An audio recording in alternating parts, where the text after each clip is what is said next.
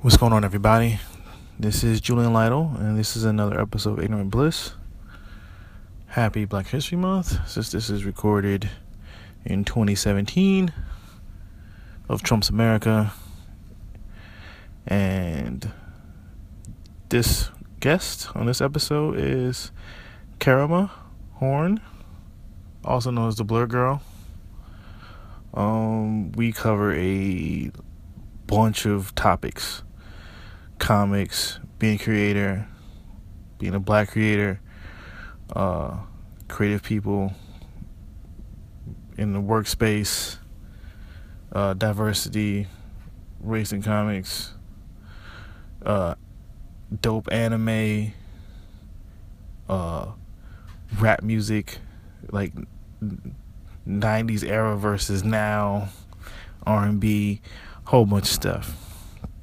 Um, Hope you enjoyed the episode. You should follow the Blerd Girl stuff. She's the Blerd Girl on all social media. Um, she also has a YouTube channel. Check out all the stuff, all the posts she writes, all the videos.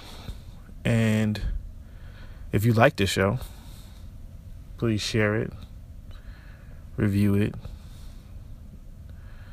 Um, you can follow me, Julian Lytle, L Y T L E, on all types of social media. This show is also on the Taylor Network of Podcasts, also on Blog Talk Radio. Please click the link. And, oh, well, I shouldn't say click the link. Read the show notes, read the post. All the is in there. Our playlist for this, for the season, everything, all the links, the music I use in this all the stuff.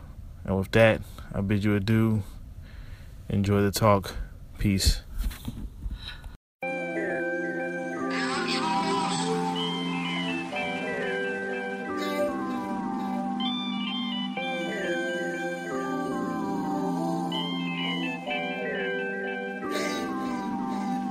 If I ever took a loss, I learned a lesson. I won't ever think I'm better than the next man. I've been down before to come up, I ain't stressing. Baby, I'm too busy counting all these blessings. Yeah, yeah, yeah.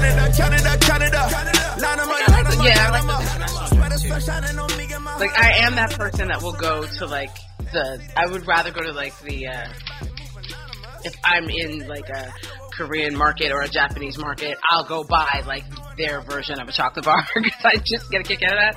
Also, because my.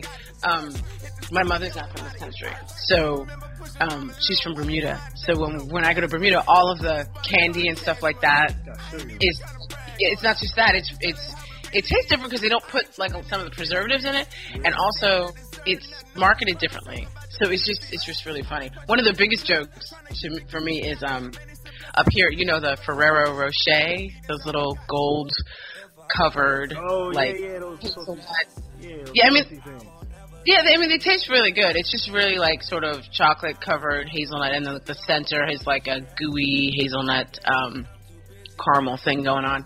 And up here, you could get them. You know, you see them in the aisle, and you know, at like Target for like those little things for like packs for like a dollar. But in Bermuda, they're incredibly expensive. They're like it's like twenty bucks for like for like nine of them. So my mother would always get like a whole bunch and like have them around the house, and the family thought we were like so rich. they were like, "I'm balling." It just right because it's just oh yeah, that's we have more in the pantry. It was hysterical. I mean, we got so many. You know, we live Yeah. so lush. There's some in there too. I completely forgot. Like it's.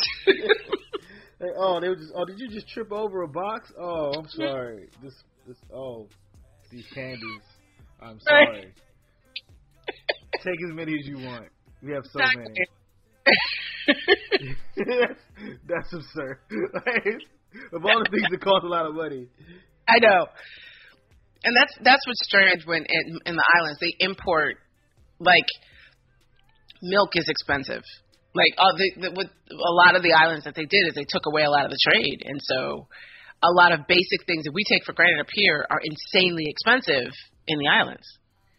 Um, so it's very strange to to foreigners, I guess, when they when they go down. Like I don't understand. It's like, well, there's nothing made here. Everything has to get on a boat. That's sad. it is. So, should I call you uh Karama during this or or, or Blerd Girl? well, it's Karama actually, and nobody I'm can sorry. I messed messed your name okay. up. It's fine. It's fine. You can whatever comes to mind is fine. Just like don't just don't call me something right. I was on somebody's podcast and they called me like so Michelle. I was like, yeah, that's not anywhere near my name, but oh, thanks. Oh dang. Cause like for so long I just knew you by your handle. So yeah, which is until like I friended you on on the Facebook that I knew like Yeah. oh that's your government okay all right And what's really funny is there's there's other people in like the blerdosphere that are Kara. Ka- in fact, there is somebody on Twitter who's following me who she's great, and her name's Kamara. And I was like, "Are you joking?" And she's like, "No, that's her name. I thought you were like funning me when I saw your name." so yeah, no, the, it's so it's easier many times to just tell people, "Yeah, the blerd girl is fine," but whatever you want. Being that I'm basically the only person talking to you today on the podcast, yeah it should be I should be easy to identify. true because that's that's how my podcast rolls I ain't trying to have no big groups right.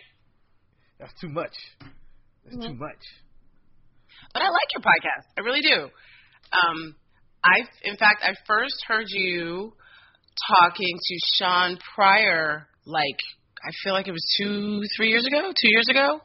was it on my Uh, podcast Um, I feel like you were on each other's. we were because there's many of episode me on his podcast Yeah. talking I've about R and B music there's there's Yes. like hours Yeah, I, you guys were you. I I definitely remember conversations about R and B. So you were on his, and then he was on yours, and it was. I feel like it was not long after he did, or was doing the Kickstarter for Cash and Carry. yeah it was around then because I was like you gotta Yeah. get show we gotta build on it Yeah, and you were what? What? In fact, I think I know I quoted you in a blog post on my site. It, it was basically about like how to sell, you know, and how to promote yourself on social media and not look like an idiot. Oh, Because yeah. if you were a comic book creator, I was like, yes, thank you.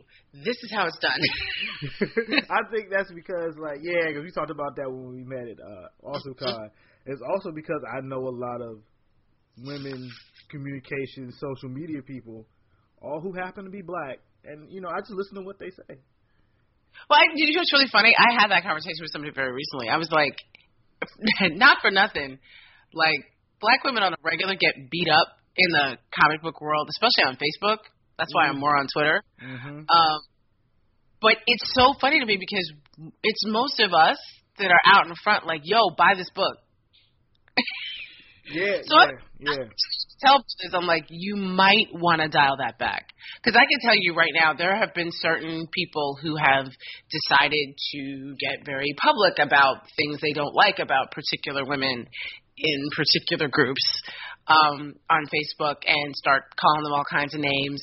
And I, I have had conversations with women let, that have been like, "Did you see that? Yeah, I saw that. Yeah, no more coverage. Yeah, um, I agree." Mm, mm. and it's really you don't know that's happening. They're like, oh, I haven't heard that. Nobody's pushing my stuff. It's like, yeah, but you called that girl everything but a child of God. Dang. That part, and we saw it. We all saw you. That's, that's see that just like that's just like not understanding things. I thought you should people. I learned that from just real life. Like I'm not Right. going. Like, okay, you inside your house, you don't like something you- with your boys, you don't like somebody. I, but as a whole, I think we really need to get out of this. Um, because I, I I'll tune into podcasts to hear about like new. I'm always listening to podcasts or something, and to hear about new artists or stuff that people are working on or whatever.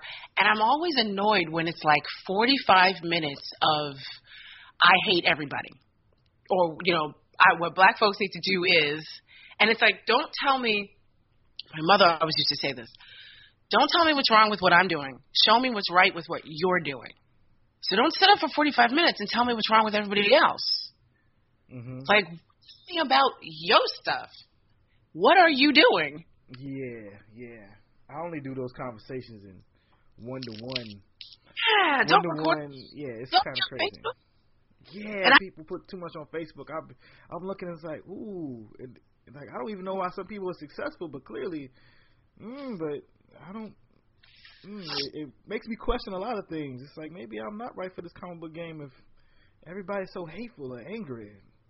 Well, no, I think a lot of the other thing that a lot of people have to do, and because in addition to the to the Blerd Girl, I also do um, social media marketing and coaching on the side, and and that's always usually behind the scenes. You you won't it'll you you won't see me in front going, go get this person's stuff. When I'm helping somebody, it's their voice. I'm just sort of standing next to them or behind them, and so I on a regular basis have to tell people like, stop it like they're on Twitter like, "Did you see what they said?" I'm like, "How do you know that's not like a 12-year-old white boy from Oregon? Get off Twitter. Go back to work. Like, what are you doing?" Um, and the other thing that's really interesting is that people don't understand how to use social media to promote their work. They think it's all personal. And people get very are very surprised, like with like people who like know me personally, get very surprised. They're like, wait a minute, I didn't know you did that, and I didn't know that you know that was your boyfriend, and I didn't know that that's where you lived or whatever. I'm like, yeah, because I don't put all that out there. That's personal. This is business. Mm-hmm. People don't know how to you know separate the two. It's just it's weird. But I, and I I wanted to say it was an age thing, but it's not. Because I know people who are 50 still making these same mistakes, and I'm like, I don't understand. Yeah, it's like, why did you? you nobody should have gave you Facebook. Like, right, ever. Like ever. you messed up. Like who, who messed up and said you should go on Facebook? Like, that's not a. You know, they do too much. Some, I like, too, in general, if you're angry or you're drunk or you're high, turn off everything. Yes. I can't. don't I, get on the phone. Don't text people. Don't get on social media. I can't wait till the phones are smart enough and they're like, "Oh, you had how many shots at the bar?" Nah, we just not gonna do that, fam. Like exactly. Siri's just like, "Nah, fam." You no, you know how you have like the the the finger, like how I can for my iPhone, I can use. I have like um, it can't identify me through my fingerprint now. Mm-hmm. It needs to do some type of blood alcohol content thing where it's like, yeah, no, oh no no no no no no no, that's okay, you're done. you, you can't call anyone. They need to do the same thing with cars like this push button technology. If you're drunk, it te- you touch it, it tells you drunk, and this car won't start. I need somebody to do that. Well, you know they got. Well, I know in Maryland they have it. So like, if you it has a if you if you got a D DUI, like they like charge it. So like they'll put something in your car that it won't start until you do the breathalyzer. Oh, that's cool. So like that's the te- the technology exists. It just isn't been standardized and put in everyone's car because you know they don't get to all the rights and like they're going too yeah. far. But who knows? It's Trump's America. Big business might be able to do whatever they want now. So they'd be like, "Yo, we putting this in every car because that's what we want to do." And Trump would be like, "It's great. I'll, I'll allow it." You know, it's, it's funny. I I had kind of ramped up into the same like oh boy it's gonna you know we're gonna after the initial you know reaction to the election and everybody stopped acting like it was going to be the purge election day um, i was like all right in reality what's actually going to happen we really have not just a dumb president but he's lazy so one and one of the things that I had said a while ago is that you really need to check out the vice president because they just might just make Trump sit down and all of a sudden get like all of a sudden Trump's in a coma and Pence is running the country. Yo, Mike Pence is so, the G. Like he's exactly. the scariest G of yeah, all time. He is. so but at the same time, all this stuff costs money and all of it takes work. And I, Trump, I know for a fact, is too lazy to actually execute half the stuff he's threatened to do. Pence, on the other hand. Yo, my, Paul Ryan. Paul Ryan sitting there with yeah. all these things he wanted to pass, sitting on a stack on his desk like, yo, mm-hmm. January 23rd is about to get lit. about to get everything signed. Yeah, and I mean, it's just. I can tell you one thing. I one thing that I did, and I'm I'm a freelancer, so I have to like basically pay for my own health insurance. I definitely next year I'm gonna get like everything checked out. I'm getting like all my physicals, all the stuff, you know, anything I put off is all getting taken care of. Because if they they're gonna jack up healthcare. Yes. And but it's not gonna be able to happen right away. It's gonna take at least a year to roll out. So we have really until only 2018 basically is when it's probably going to start kicking in. So 2017, get in the gym, get your health right, get yourself together. Yo, yeah. See every type of doctor you can. Go see the Basically, nutritionist. Every exactly, at the acupuncturist, take take yoga, take all the Pilates, take all the things. because 2018, it's a wrap. yeah, see, I'm kind of glad I got my square job. It's just like, yeah, I feel for all my freelancers, all my New York people. Be like, yo, y'all got that lifestyle. I'm like, Mm-hmm. I don't know, like. I wish I had the means, like I wish I had the means to help everybody out, but it's like I'm not, I'm not big enough yet, because it's like that's, you know, because it's gonna happen. They're gonna change it up, and it's gonna screw over so many people. And It is, but once again, even though black folks are like, "Oh my God, it's going to be awful," um, I don't it really. It's going to be what it was, but it, it's going to be. It, you know what it is? It's like, it's like after. It, it's really funny. Everybody's reactions after the Trump election, and I'm, spec- I mean, white people. It was more like it reminded me of two events. One, 9/11, when people were like, "Oh my God, why do they hate us so much?" And we were like, "Really? Mm-hmm. You don't know what? Okay." And it also, and I'm dating myself now, but it also reminded me um, of the OJ verdict. Oh yes.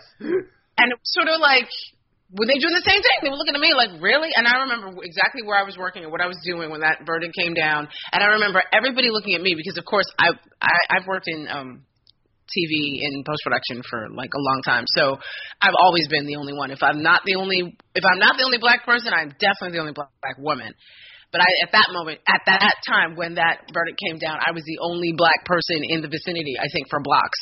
And um, every, I, it was like a whole bunch of people looking at me, like from the Twilight Zone. And I was like, what? And I remember somebody saying to me that I work with, they were like, you know, how could you let this happen? And I'm like, how could I? What is wrong with you? This is how it happened. The mm-hmm. fact that you think that we're just this one big group of people that all talk to each other. Did you see me in that jury box? Like, what is wrong with you? So How just did you let this? They on the West Coast, God. Exactly. There's literally, and I was in Chicago, and you literally said to me, like, how could you let this happen? How could I let this happen? What is wrong with you? So that's like saying to you, like, Jeffrey Dahmer goes free. How could you let that happen? How could like, you let him eat them people? Like, right? How uh, could you let him eat those people? Like, it was just so. It was one of those. Oh my God, the world's coming to an end. No, it's not. You just had your reality tilted yet again. Um, it's just funny because I I think the thing that has happened, and this is actually not just to white people. There's a lot of, I think there's a lot of black folks that took the um, that took the blue pill, um, that missed that you know there's the Omarosas out there that you know think that everything's that, that if they are if they're in there with Massa that he's not going to take them out. Yeah, and I think they they are extremely, you know, they're disenchanted as well. And I I've said it before that everybody was throwing the racism stuff up. It's not racist. It's not about racism. It's about class. Because the fact that all these poor white folks think that Trump wants anything to do with them, and what's really funny, like I said, my mother is not from this country, so it's always funny to have an international perspective. Because you have to realize, I grew up like my father was from Jacksonville, Florida. My mother's from Bermuda. So I grew up with like the conversations we would have is like, oh yeah, the World Series. Yeah, that's that game where the Americans call it the World Series and they don't invite anybody else, right? Mhm. Yeah, okay. I'll go back to watching cricket and soccer. Thank you.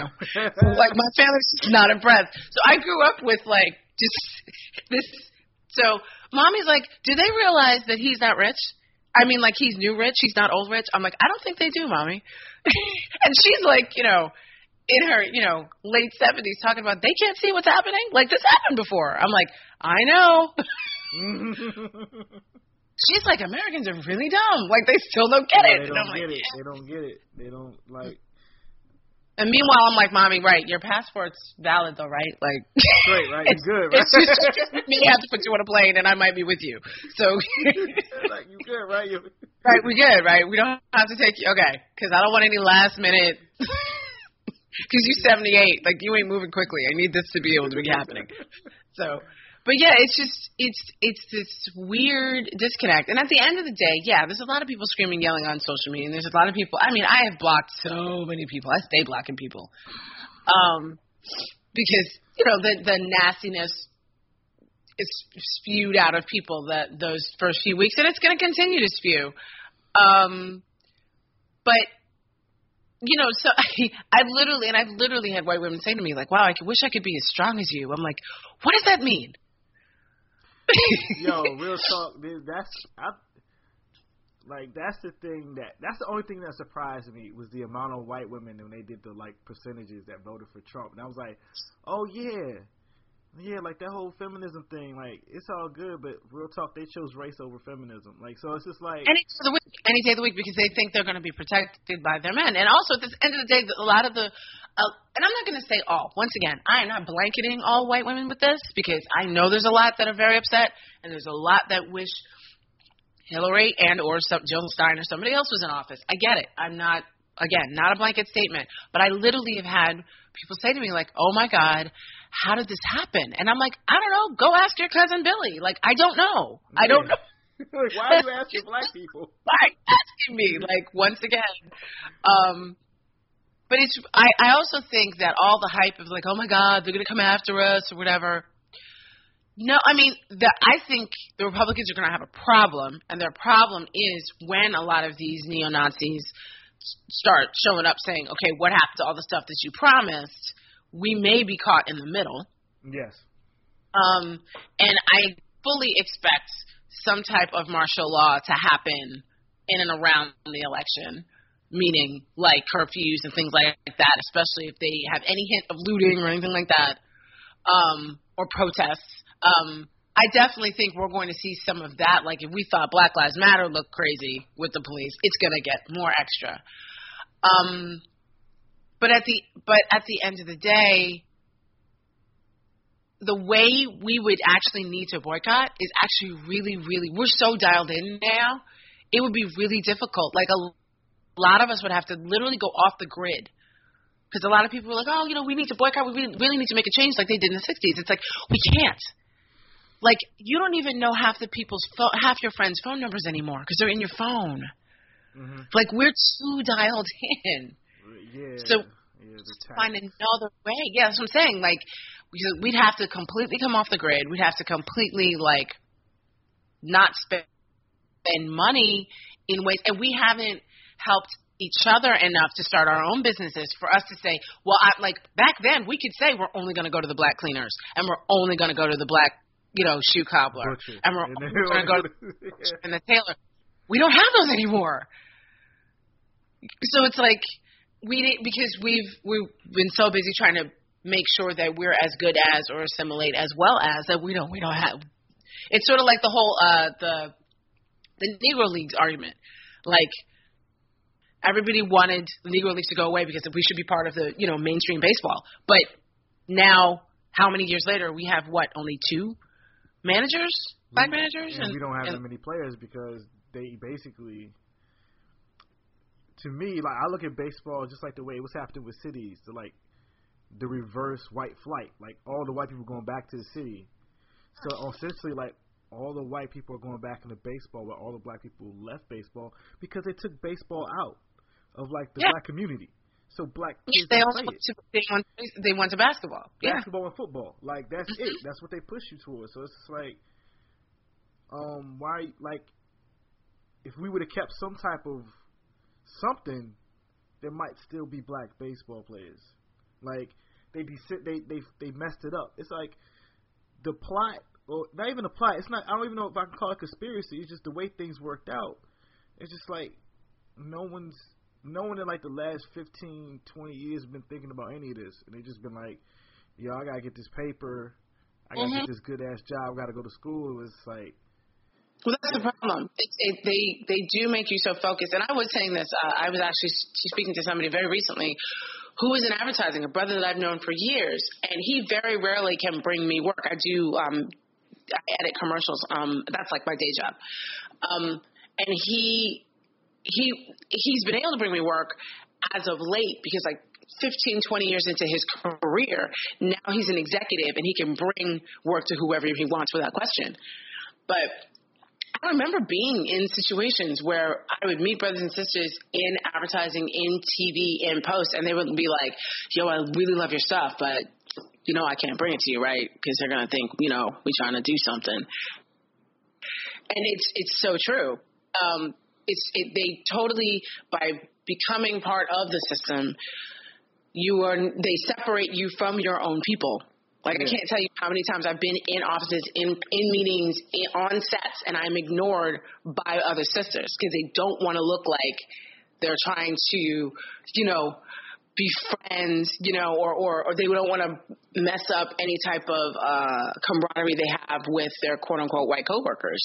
It's re- it's really interesting, and so when it comes to um, I see that even happening in comics. There's a really interesting disconnect where there's because I've heard a lot of people. In fact, I've had so much. I've had actually people tell me like, "Oh, you got to change your name because blerd is played. You don't want to use the term blerd because it doesn't mean anything positive." I'm like, really?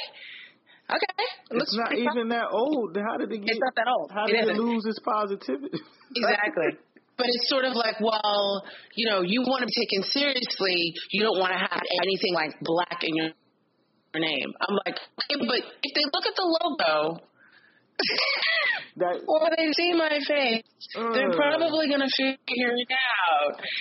So, and that's, I, you also see that even um, online. I've seen several conversations with different people who are like, yeah, I don't see it with birds. I'm a, I'm a real artist. It's like, really? Because we're buying your books. So, okay. All right. And then we have the same conversation. We have the same conversation. You and the birds. I guess we're not promoting him anymore. No, I'm kidding. No, but it's just it's just really interesting. It's this whole like, um, and this is actually something that I talk about quite often because there's sort of this either or. Like you're working for Marvel, and I was pretty vocal about this. Like people were like, well, we should boycott Marvel, and I'm like, okay, I have a problem with that because people I know that I'm friends with are getting work out of Marvel. Like, you know, David Walker, Khary Randolph, you know, there's Yeah. people I know that are actually, and they might not be staff, but they're definitely getting a paycheck. So if we we boycott Marvel DC, then I'm taking money out of Their their, pocket. pocket. Mhm. How, how about this?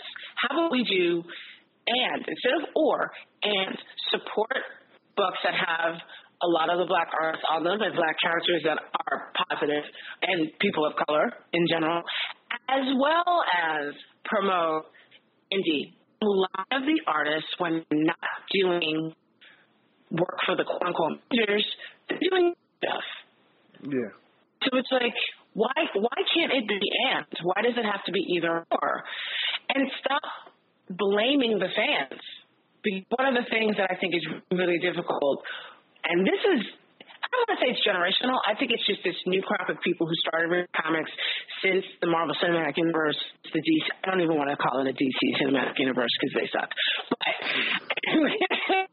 but it's in this world where I can literally order something off of Amazon and basically have it dropped off by a drone in a few hours, it's really hard to get people to call a comic book store, go to a comic book store, order something, and then go and pick it up in two months or a month. It's Yes. very hard to get them to do that. And yes, it's outdated, and yes, the whole people are agreeing with it.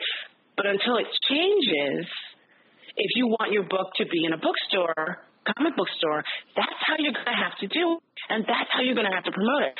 Otherwise, you have to go outside the system and promote that stuff yourself. And if you have an artist that's working for both, what are they supposed to do?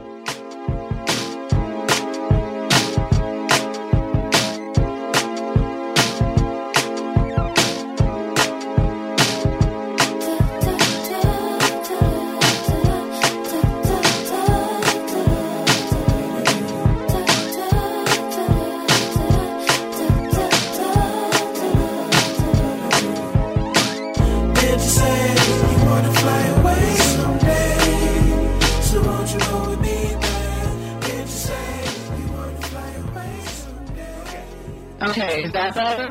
Yeah. a. Okay, yeah, I I looked at my Wi-Fi and realized it switched over to another network. This is not as good. It's funny how computers do that. Yeah, like you I didn't ask you. Yeah, I didn't ask. I asked you to do any of that. Um. So actually, back it got warbly probably around when I was talking about like indie comic. Uh, you know what? I'll ask you, as an independent artist, how do you feel about the whole uh big two or big three? Because Valiant's no joke now. Um, versus Yeah. versus quote unquote indie. Um, you know, in terms of that, like I don't like I have personal issues with Marvel that I think Mhm. everybody who knows me now knows why. But I also tell everyone to like, yo, go eat. Like Ta-Nehisi Coates is writing Black Panther, go eat. Like go enjoy that. Yeah. Run around. Yeah. Like David Walker's writing Power Man Office with Sanford Greene doing art. Like go eat. Like I'm not gonna go set and like trash it in public. I just like if you ask me about it, I'm gonna be like, nah, fam, I don't, I don't rock with the, with the, with the red logo. Like, I just don't. And, but And it's and it's about telling the truth. I had a lot of people ask me like, "Aren't you excited that they finally, um, you know, hired a black female writer?" And I'm like, "No, that's like congratulating somebody for taking care of their kids. Like that's some shit that should have been been done. They like why are we? a long time It's like like Chris Rock. Like what do you want a cookie? Like." yeah, like, why are we congratulating people for doing some stuff that should have been done 50 years ago? should have done it. Like that. Like that's my my thing is weird. Is like the tribalism, and sometimes the fact that, that I feel, especially with the younger black fan base, um, it is exactly what you said. Like if you ain't doing Marvel, you like you ain't legit. And I'm just like, hey, DC had white women writing a comic book a long time ago. Like And a black and a sister. yeah, they Like, have they have they've done it. They've had women and black women writing for them long before Marvel did. Marvel did, and I will completely admit this. Even as a kid, I liked Marvel. I saw myself in Marvel comic books more, but there were no black women working there. Like I, Monica Rambeau, Spider-Man Annual Volume 16, I think it was 1982, three, something like that. Yeah. That was the first black woman I saw, and she was like not you know, um, she wasn't a damsel in distress. She wasn't like she was hoeing or anything. Yeah. She was like, "What? What's good? And why are you here?" Yeah, she's Captain, she's Captain Marvel, and I'm, that bothers she me was- too because they like Exactly, that yeah. part of her history. I'm like, yo, like Ms. Marvel's Oh. good and all, but like, yo, Black Woman was Captain Marvel first. Exactly. And I can't tell you how many times I've had that argument. I'm like, no, Mar-Vell was the first one, but when he went back, when they took him back home, Captain Marvel, and she came out as Captain Marvel. She wasn't like, hi, I'm, you know, and then she was Lady of Light, and then she was Photon, and then she was Spectrum, and then she was like, it's like, really? yo, like my whole back when I cared about working in Marvel, my whole thing was like, yo, one day I'm gonna do an Avengers comic, and it's gonna be Black Avengers, but it would just be the logo be black and like. Captain Marvel be Captain Marvel. I was going to make Monica Captain Marvel again because all the black characters was just like, we ain't calling you any other name but Captain Marvel. And it's just like, because it just didn't make sense to me. It's like, they keep changing her name over and over again. And it's just like, and, and you know what? At the end of the day, and the thing that I think a lot of, and like you said it, like a lot of the younger people don't understand. We sound so old. We are. We this is the get. This is the get off my lawn portion of the program. Yo, I'm hella Um, old. I love it. so it's like they don't understand the business part of it. Like I, I have, and I have been very vocal about like Marvel and DC reskinning their characters. Um, and for those of you who don't know what that is, reskinning is basically taking a character you already know and basically changing the color of their skin like a Barbie doll. Like there's black Barbie, there's you know Asian Barbie, there's so, but it's still Barbie because that is the brand name. So the Captain America, like even even um, Spider Man, Peter Parker was only going to stay dead for so long. Sam Wilson is only going to be Captain America for so long. And quiet as it's kept, this is not the first time he has been Captain America. I've said it before, and people do not remember this, but he has been Captain America before. Rhodey was Iron Man before That's- when that's like- Tony was drunk. Yeah, like before he was ever before he was ever War Machine, like legit, he was He like, was he's Iron, Iron Man. He was the Iron Man in Secret Wars. I'm like, that's like one of the hardest parts of Secret Wars with Reed Richards. Is, it's like it's like he figures it's like hold up, like there's a black dude in there now. Right. It's it's like it's just it's just dope, but it's like people forget and then it, it goes away.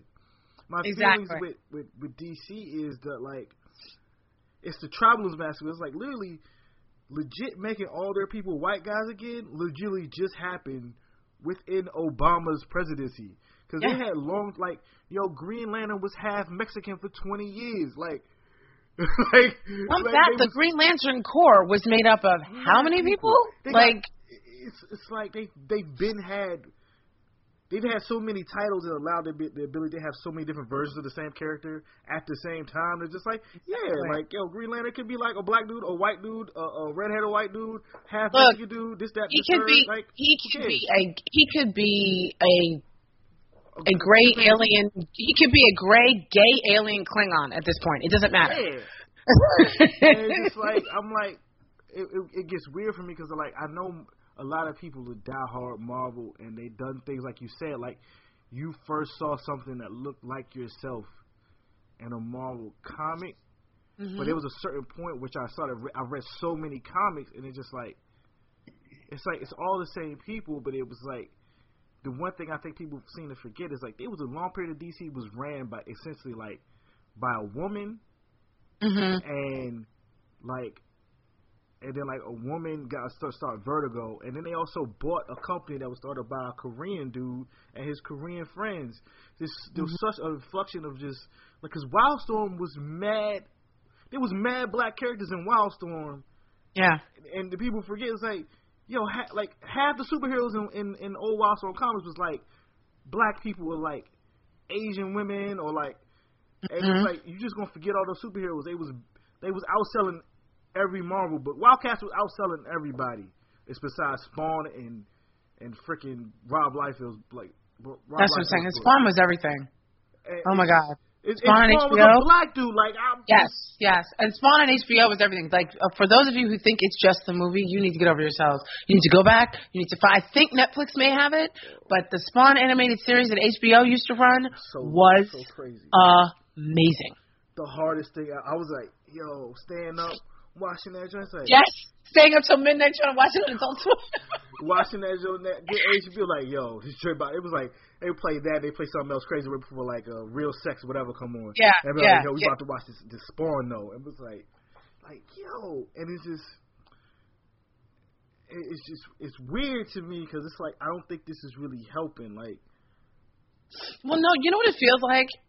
it feels like um because one of the things that somebody asked me a while ago, they're like, "What happened? Like, remember X Men and Chris Claremont and the '90s and stuff? Like, there were storylines there, and you, you like people went through some stuff, and you got you got like full series of people. Like, what what has happened? Why don't we have that anymore?" I said, "Well, we do, but it's outside of mainstream. That's in Saga. You know, that's in um." yeah, it's That's- Image Comics essentially. So I'm saying it's an image, basically. Like it's Valiant, in, it's an image. It's in Valiant. You do have that, but the the quote unquote mainstream stuff, it's become so corporate. I mean, basically, after Disney bought Marvel and after Warner Brothers bought DC, it did become corporate. They have quarterly meetings where they need to see numbers. They need to see this stuff move. The whole concept of like the MCU and everything like that. I mean, as far as I'm concerned, the MCU, Marvel Cinematic Universe, started with Blade. People don't want to acknowledge it, but Blade was the first movie in the Marvel Cinematic Universe. They think that Iron Man was the first one, but those two movies, the directors were given carte blanche because they didn't think anything was going to come of it. And then then the you know wheels started turning, and that's why Iron Man two and three were like, what? Like I'm sorry, Iron Man three didn't exist as far as I'm concerned. That Iron was a hot mess. Iron Man three is trash. Like that was It, it was a hot mess. They took one of my favorite villains and turned him into a caricature. I was like, what? And one of my favorite actors, Ben Kingsley. I'm like, what? It's crazy because it's like it's funny because like right now I'm reading all this stuff about Margaret Cho and Tilda Swinton having this email exchange or whatever about the Ancient One. And I'm like, in the end, the bad guy in this is Tilda Swinton, no matter what she says, but she didn't make this decision. Like they started making this decision with the Iron Man movies because of China and they was like, "Yo, you ain't gonna put that racist ass Mandarin up in these movies, and we have paying for it." Yeah, And it's they did have to change certain things, and I, that was that was the other. I haven't read all of the the the Twitter thing. I do. I did see the questions like I don't understand why people have a problem. I did see that, and then I was like, yeah, I, I haven't had enough to, coffee today to deal with this, so I didn't read the whole exchange. mhm, it's a lot. I do. Well, I'm sure Margaret Margaret Cho went in because she's been sitting on some stuff. Um, It's But weird. there's- she's not she's not the hero in this either because she kind of like now that people can like.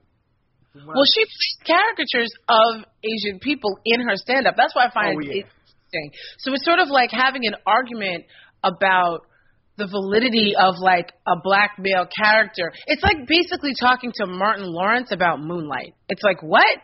like Oh, yeah, if he was anti Moonlight, like he was anti Moonlight, like fam, like you was Sinead Really? though, like it's just it's just um but it's really interesting because I was actually talking to somebody about um Ghost in the Shell because I'm a huge anime fan. So I uh, um I was talking to somebody about Ghost in the Shell as well as which is being made obviously and as well as the new Death Note and I am a huge Death Note fan. hmm Now what I will give Death Note is they changed the characters' names. Yeah, that's all, all you need to do. Localize it. That's it. He's no longer, yeah, he's no longer Light Yagami. When it first dropped, he was still Light Yagami. I had problems because Light Yagami.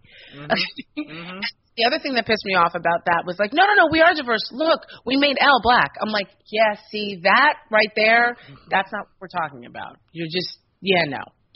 And so the and then the the thing with Ghost in the Shell, there's two problems, and it's not just the Asian thing, because a lot of people were like, oh, well, why would Scarlett Johansson take on this role? Here's the thing. I don't know what the storyline is that they're doing for Ghost in the Shell. if they do it properly, technically, and I don't know if you know the story of Ghost in the Shell. Yeah, I watched the I watched the old stuff. I couldn't Okay. some of the So stuff I couldn't get into, but Yeah, the newer stuff when she's younger or whatever, it gets a little. It's supposed to be sort of like a prequel. They tried to do a Star Wars thing. They mm-hmm. tried to go like back before much, yeah. originals. Yeah, and it it just gets confusing. But Motoko Kusanagi was has never had a human body. She basically was. They had to take. They pulled her fetus from her mother's dying womb mm-hmm. and put her brain into a cybernetic baby, and then grew her from there. So technically, she could have any physical body from anywhere, yeah. technically. But as far as I know, that is not the storyline they're going with, which mm. means that she is supposed to be in Japan, Yeah. in which means there's absolutely no reason why a Japanese actress could not be playing her. Yeah. The other the other problem is how are you going to make the lead Japanese? I mean, the lead a white woman, and then all of the other characters, the bad guys, Japanese. I had a similar problem with, uh, and it was one it was one of those secondary issues because I really love Daredevil, but season one I was like, y'all need to fix this because all the bad guys are Asian.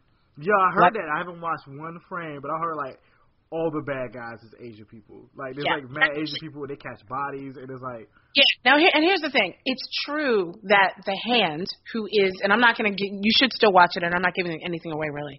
The hand, and this is just straight from the comics. The hand has always been the enemy of Daredevil, and yes, the hand was out of Asia, and the hand is the the group, not just one guy. People think it's the one guy's name, and it's like no. Um, and but the hand covered half of Europe too. Like it was a they were like terrorists. They they mm-hmm. they were they were cells. So they could be anybody. But it kind of was like, really? You have to beat up all the Asian people? Really? So it was just yeah, it was kind of and then you also had the, and the interesting argument that happened. There was two arguments that came out of the Ghost in the Shell thing. Someone was saying, "Why does Scarlett Johansson take on this role?" And I said, first of all, you should not blame the actress.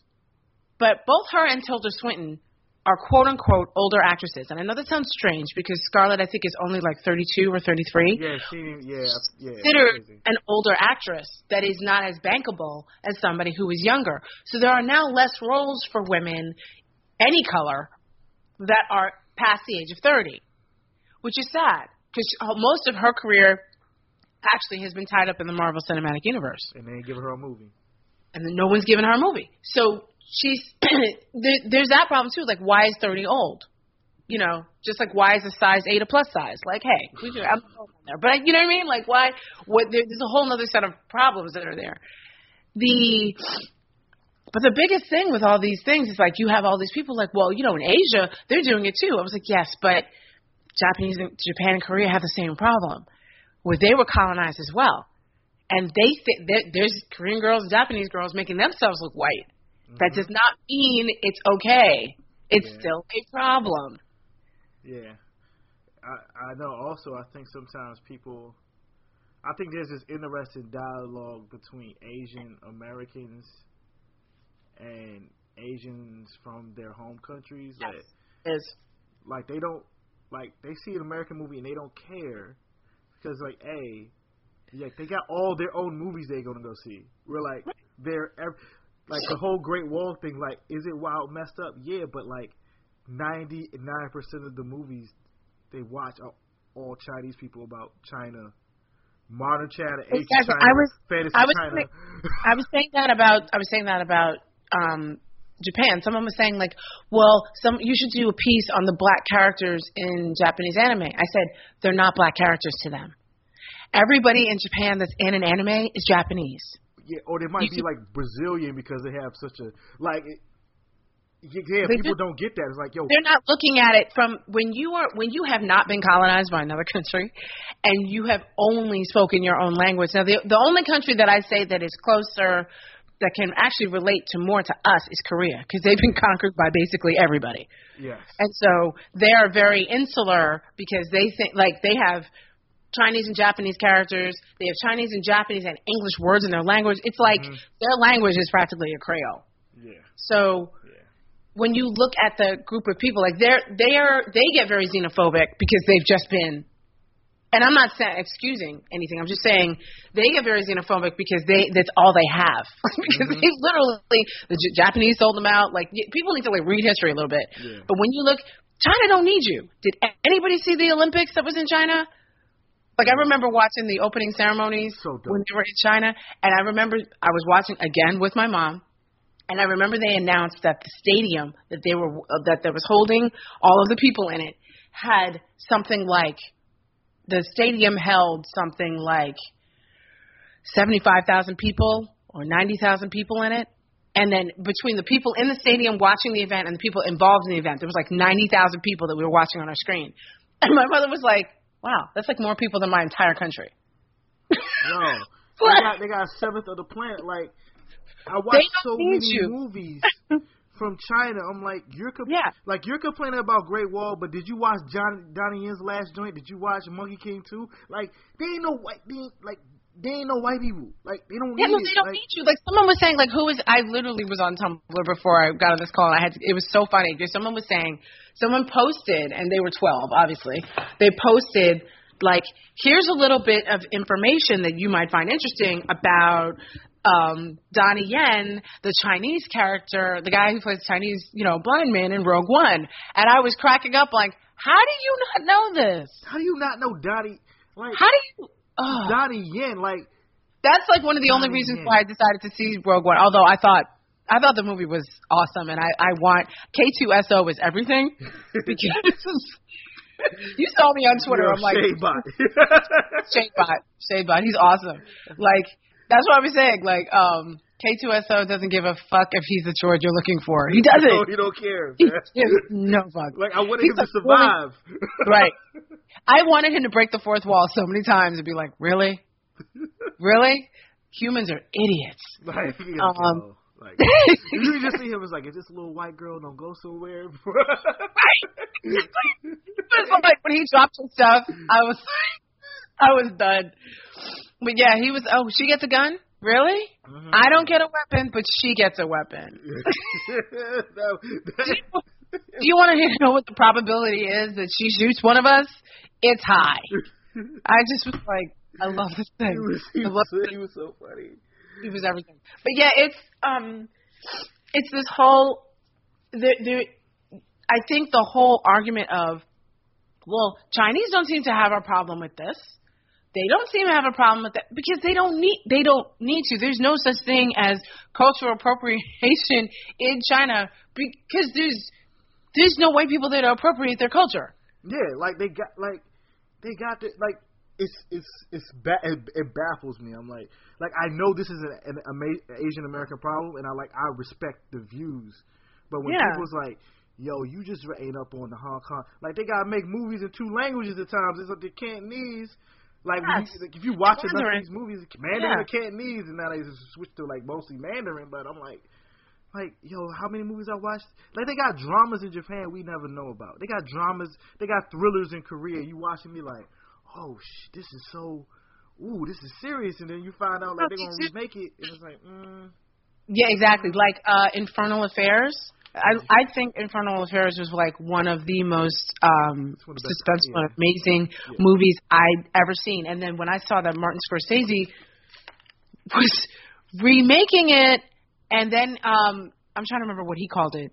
Um, oh God, it'll come to me. it's the fact that he got an Oscar for a remake. He got an. Oscar for it though, right? That's the part that pissed me off. I'm like, and if you look at it, like if you literally have seen both films, there's about an hour of the film that is frame by frame Infernal Affairs. That last part, like the last Yes. part, the chase, when they chase Matt Damon and DiCaprio chase, like yeah, it's like the exact I Like, like, really? You didn't even try to make it different?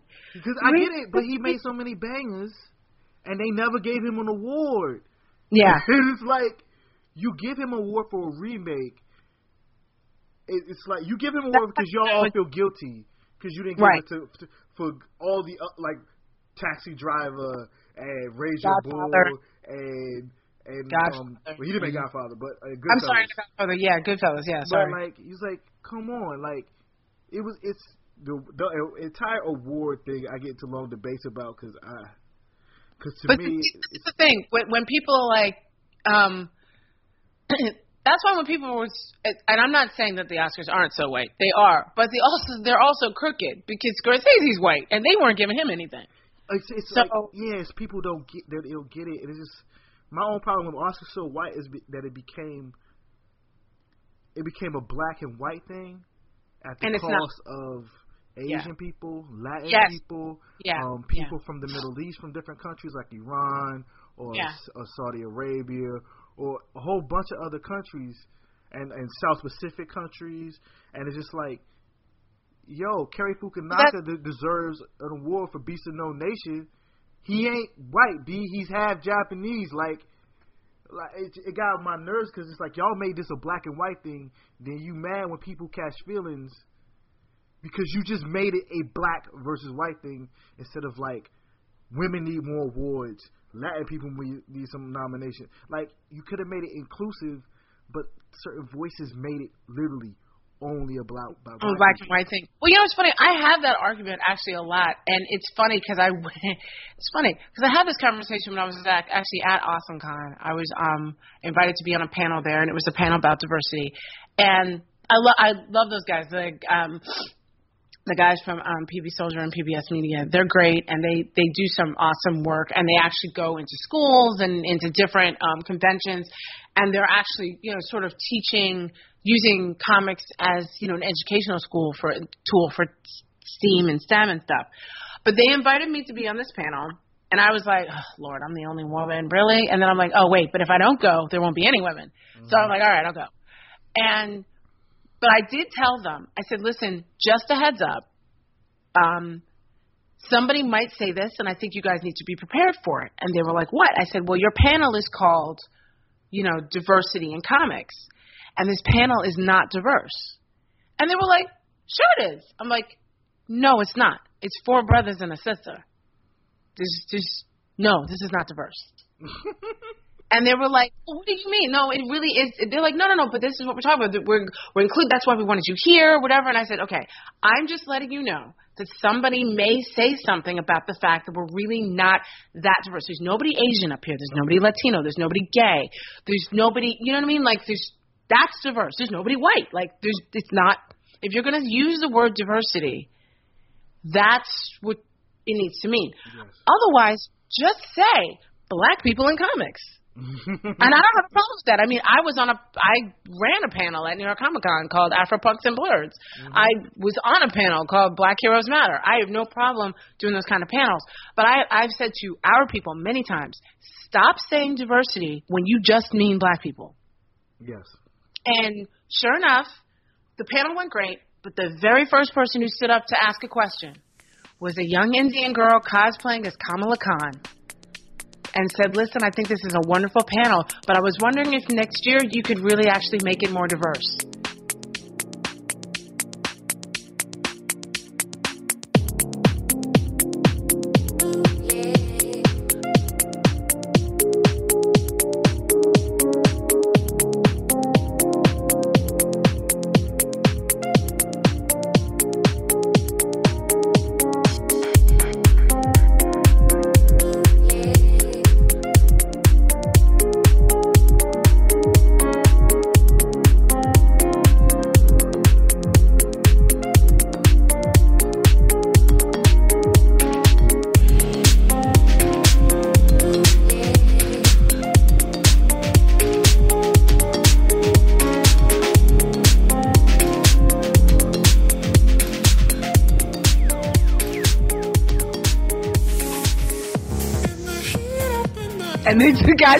Me, and I was like, "I told you." Kanye shrug. Oh, Kanye shrug. like exactly like I. What do you, you know? Because we need to stop. If we want to use the word include, here's the problem. There's all these buzzwords. Um, one of the things that I, when somebody now says to me like, "What does inclusion or diversity look like to you?" I go, "Rogue One." Okay, like there was a bunch of different people from a bunch of different places. No one talked about it. It just was. It just existed. It wasn't like, where are you from? This is not what my people do. This is not how my people eat. This is not how my people. Nobody cared. It's like we all have a job to do. We have to go get the plans. Who's with me? Mm-hmm. You could have been purple. Mm-hmm. You could have gotten on that ship. You know. Yeah. And that's sort of the same thing that I'm talking about. Like if you it, inclusiveness, I have the same problem with tolerance. Like I tolerate my neighbor's kid playing, you know, Kanye at four o'clock in the morning on a Saturday. Like mm. that that's top like I'm that's not a lot of tolerance. That's tolerance. Yeah, that's tolerance. Meaning I'm going to do what I can to not beat your ass. Like that's tolerance. I don't like that term. Inclusion means, hey, I should be here too. Mm-hmm. You know, and I do like the I do like the term inclusion better than diversity, but diversity has been beaten into the ground. Like diversity has been used so much that it doesn't mean anything. Like, remember when Cristal was actually an expensive alcohol? remember when it was like high end? yeah, now it's regular. So like, yeah, now it's regular. Now you can get Cristal at the at the bodega. Like it doesn't. so diversity used to mean um, really actually have a meaning. Now it's a buzzword because I've I've literally had conversations with people like, oh yeah, we're really diverse. We're we're so diverse. It's like, mm, I don't even know what what you're saying right now. Does that mean you want my opinion because you want to prove to yourself that you're diverse? You know, and when when I have these conversations, usually they're with with white folks, but I usually I, I've had to have it, like I said, a couple times with black folks too. It's like if you're going to go out into mainstream and say we're diverse, you best have some women on there.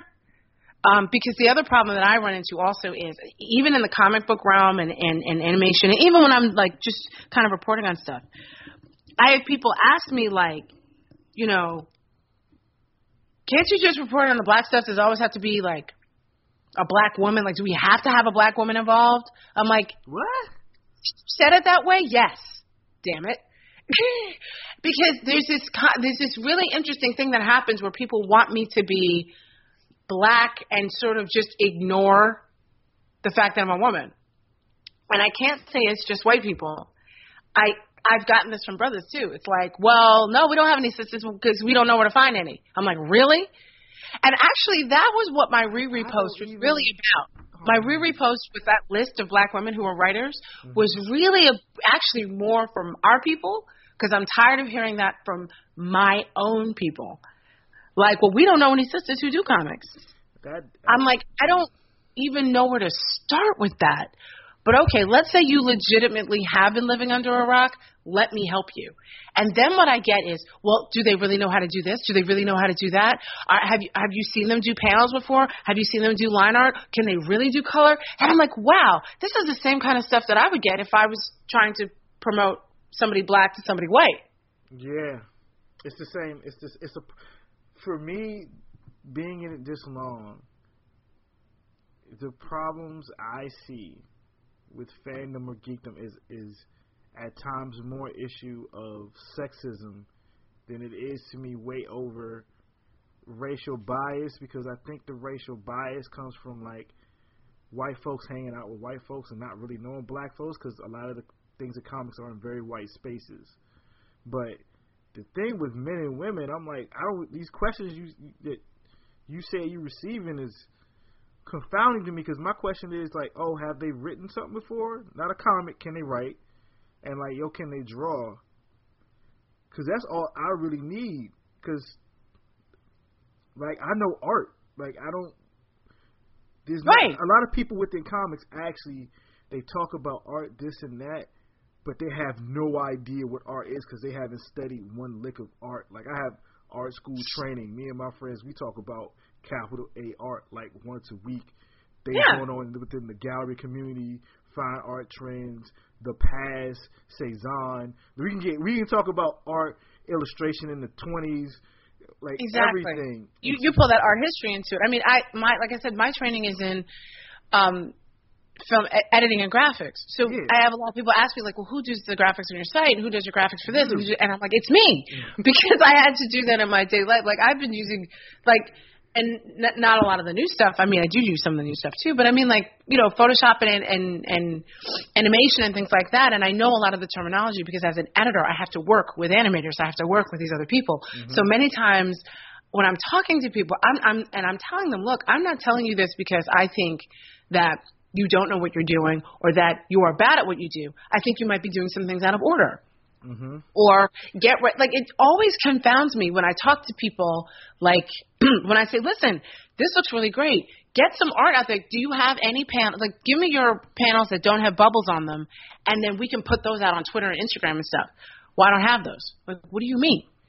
Well, people don't work in layers, which is That's confusing to me because in editing, that's all you do. Because all editing is you're, you're constantly revising.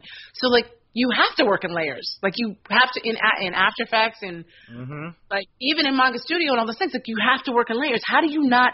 But I keep constantly talking to artists who flatten everything, have no elements, and that's the part that confuses me. Now, at the same time, I don't draw comics, but I'm thinking when you're coming up with character designs, you don't come up with like, you know, their head, their arms, their back, their how they're, you know, running, walking, standing. Like you don't save that somewhere.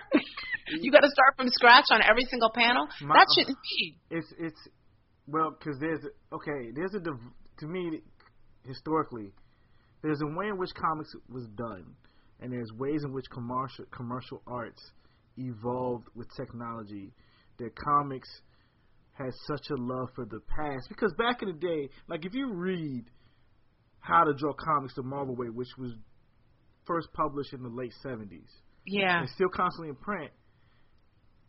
If you love comics and you find these things about comics, back in the day, they did a lot of stuff on board, Yeah. or they had paste up people, which were real talk. People don't want to know history.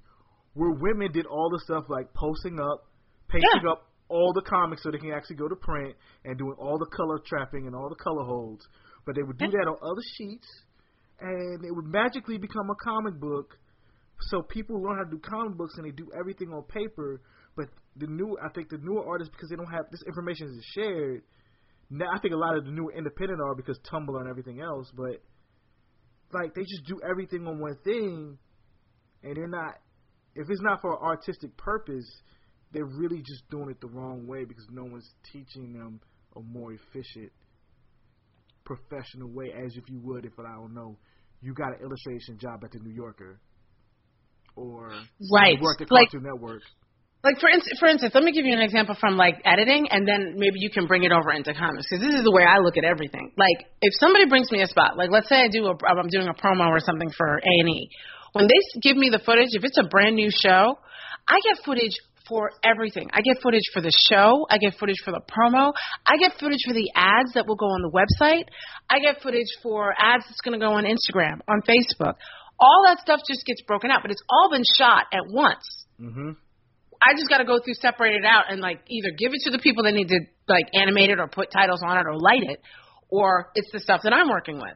So I have the same thing going with with um, comics I'm trying to promote. When somebody asks me like, "Hey, how can I get my stuff out there?" I'm like, when you're working on a comic, you need like all those splash pages you're making. That needs to be some art that you can promote with. Think about the art that you can use to sell the comic. Like, and it's really hard, and I understand this because if you've never thought this way, it's really difficult. But 20% of the work, and it seems like it shouldn't be like this, but 20, 20% of your energy is going to be spent creating the work, creating the actual comic. 80% is going to be trying to sell it. Yeah. So if that's the case, you've got to start creating some artwork to push to because basically we're all visual. How many times have you put something up on Twitter with an image and people go, "Dude, where can I get this?" and the link is right in the tweet, but nobody's looking at it because they're looking at the picture. Oh, oh, you mean me? like I've Yeah. done that. Like I've done that because I was so looking at the picture. I'm on my phone real quick that I didn't actually read the tweet. That was, Right, but I, like I fessed up to it. But everybody is visual. So if you're an artist, this is what I tell people all the time, like get your stuff on Tumblr, on Twitter, on Instagram so that people can start seeing it and and just associating your name with it and for the love of God, watermark it. Because people are forgetting that like if you don't put your stuff up there with your name on it, you're just asking not necessarily True. to be plagiarized, but there's a lot of people out there that have sites that will like, oh, look at all this art that I have, but they're not creating out of it. Like there's somebody on Instagram and I'm not gonna name him, but I don't I don't comment or promote him anymore because he constantly puts black artist work up without saying it's not his. Oh wow. And I will literally, I have gone on his page and blasted him. You know this is not yours, right? Because I know the artist. Oh, oh, I'm sorry, I'm sorry. Who's the artist? And I'm like, no, no, no. You knew who it was when you took it off their page. Yeah. So there's there's there's people out there that will do that. So I tell people all the time, like watermark, put your name in the middle, watermark it, something, but let people know what you're doing when you're starting to create. Um, even some of those panels that you might have inked but not colored, save them, color them later. I mean, hell, I tell everybody now, save every inking you've ever done because now they're selling these things called adult coloring books. Which it, uh, when I, the first time I saw an adult coloring book, I cracked up. I'm like, ladies and gentlemen, this is called line art. Yeah, now to me, I just like when I first saw like serious adult, when it became a like a thing, like I heard about it, and I was like, oh my god, the nostalgia for the last 35, 40 years is so serious for the late Gen Xers, early millennials. Oh, on Tumblr, there's also like even a big handwriting push. There's like uh, hand, I think it's called handwriting porn, and there's all these people who have amazing handwriting, and you can pay them to literally write stuff for you because nobody knows how to write. That used to be called calligraphy, and I have friends who done that, and that's clearly cutting into that. oh my god! Like okay, you can hire somebody to do calligraphy for like wedding invitations and things like that. Like I remember that. And there are people out there who do hand lettering, and it's just like a huge thing now because nobody knows how to write anything anymore. Mm. It's so it's just. But getting back to just getting your work out there, I mean, what I was saying in terms of editing, like, do you, in, when you're creating a comic or something, do you not do? Do you not? I, I kind of feel like it should be using that old Marvel way, but in a new digital format. Meaning, eat your your instead of the flipping back and forth the vellum pages like an animation, you're literally doing a layer, an adjustment layer, or a layer that has your inking or your penciling or your. Um, now, am I wrong in that? Is that not how? It's, like you're not wrong, but there's also sometimes I'm thinking that you know sometimes if you go in a convention and you see people, or maybe even online, there's this giant push. And it's like I I'm putting out a comic. I don't know how they're making, but I know from the professional sense, and even now with a push toward making completely digital work. Mm-hmm. Um. So I know, like, this is a method I like. I'll use like, I'll draw a thumbnail in a sketchbook. It's like really tiny, But Right. then I'll scan it or I'll take a picture of it because now phone cameras are so good. I can take a picture. Then I'll blow it up to the size I need it. hmm Print that out as a blue line. Do pencils on it. I'll scan Yeah. that. Print out those pencils. Ink that. So sometimes one drawing, there's legit five versions of it before Right. you even see a color version. But for me, this is this is the path which, which I took because when I was in art school in the late '90s, early 2000s, and I was at Pratt, I was one of the only people within the illustration department that was like, "Yo, I do all my work in Photoshop. I need to find a Yeah, Wacom that. tablet."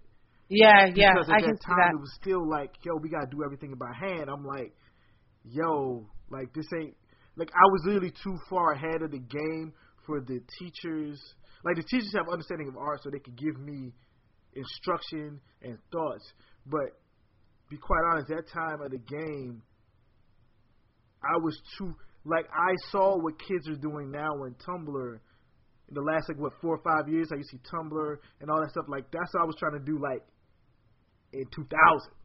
Yeah, So there are things in which, but I also like I had to learn how to do everything. So like I know how to use Adobe Premiere. I know how to use After Mhm. Effects.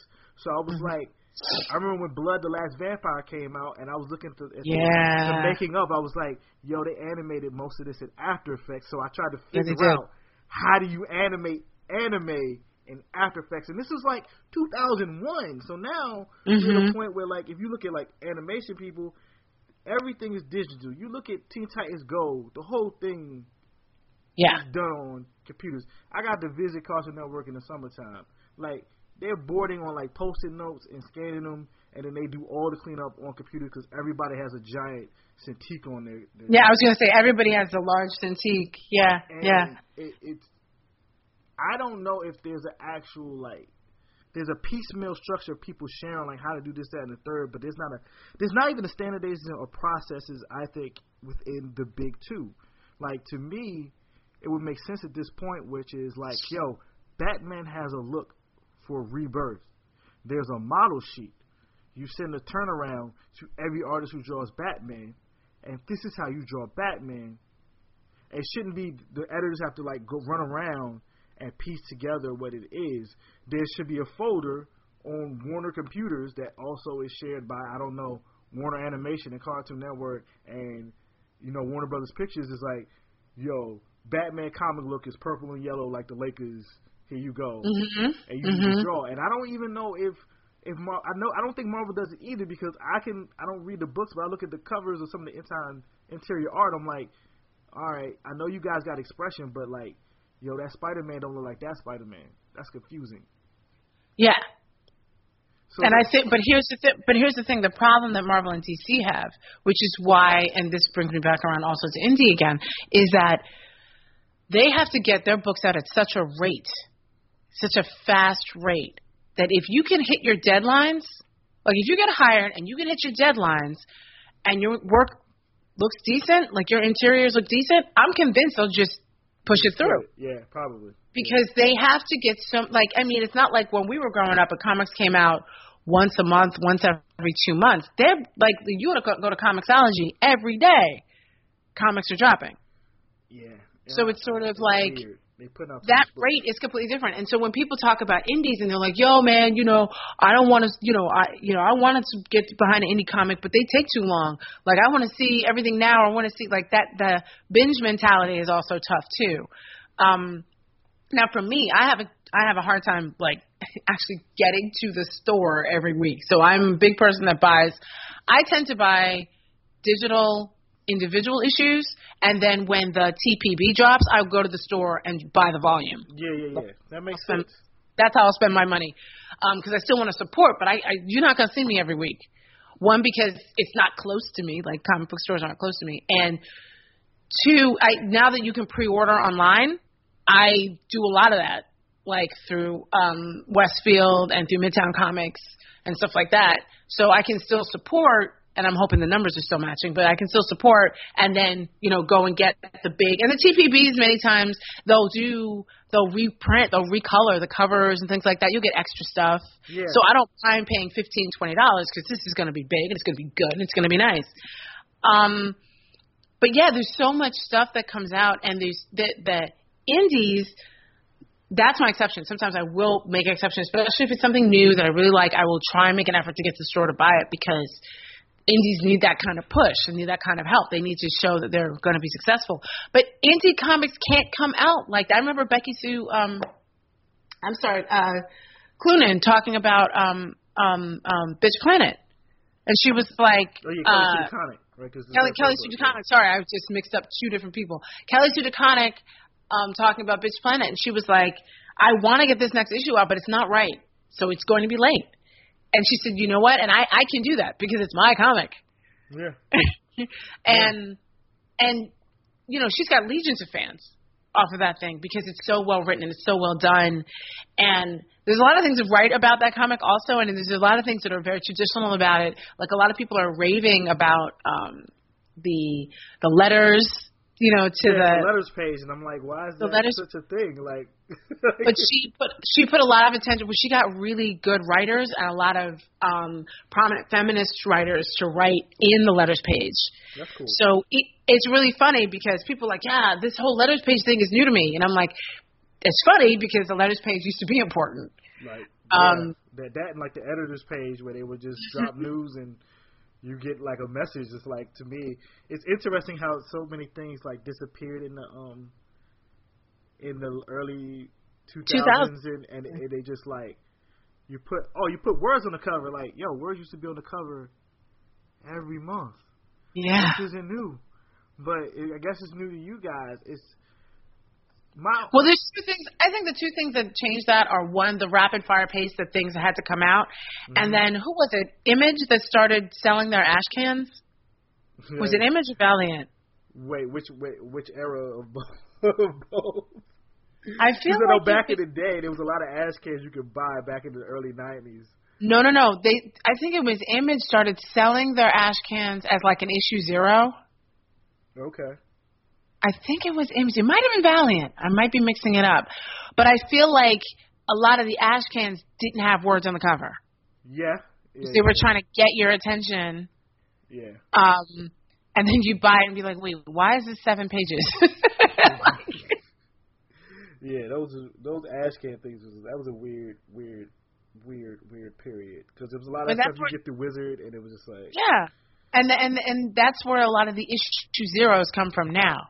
And I tell people all the time, don't send me an issue zero to review. Please don't do that, because I'm going I'm going to talk about you.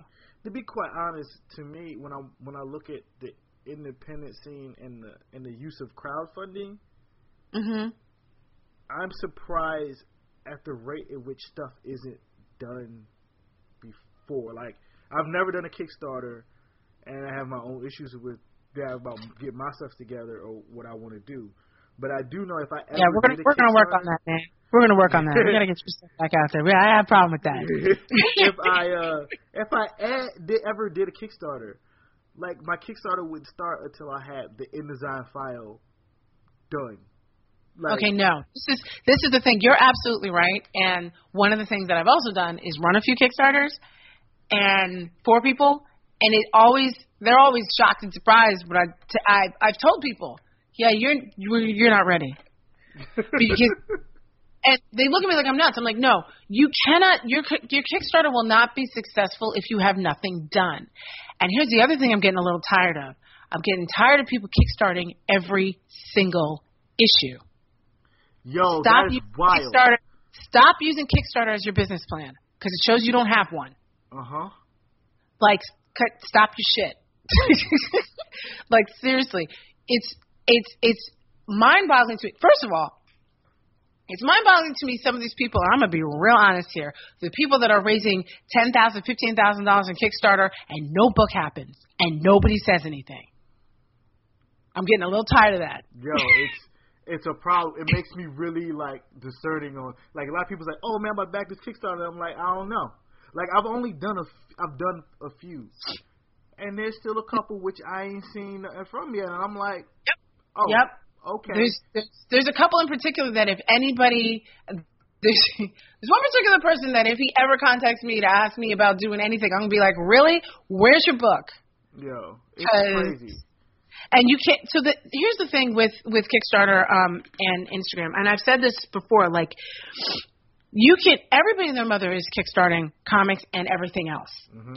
So the only way to really make your comic stand out is if a your art is incredible, or like uh, Tuskegee Heirs, or your concept is incredible, like Black, Yes. or you have a cause that is attached to it, like Elements. So there's a black female artists or people of color, not just black female, but people of color who are artists, and they're all women, and the the storyline is incredible. Like even um like uh Guan that came out through Forward Comics. The whole concept was expats, people who are not from this country or the characters not from this planet. Like there was a whole concept behind it. It was an immigrant concept behind the book. I've also seen um even the PB Soldier one. He was promoting um comics that um he uses comics to teach STEM. So his stretch goals went to fund a school STEM program in Newark, New Jersey. See, that's amazing. I So like that. that's the kind of stuff that um, people want to put their work behind. But I, I have, I've helped people promote stuff, and it's been really funny. I'm like, you're not ready because you don't have any art done. This all looks like sketches. Why would I pay? Why would I give you a bunch of money for sketches? No, you need to prove. Honestly, the people who are most successful with Kickstarters are people who are like, the book is done. I'm just trying to print this thing.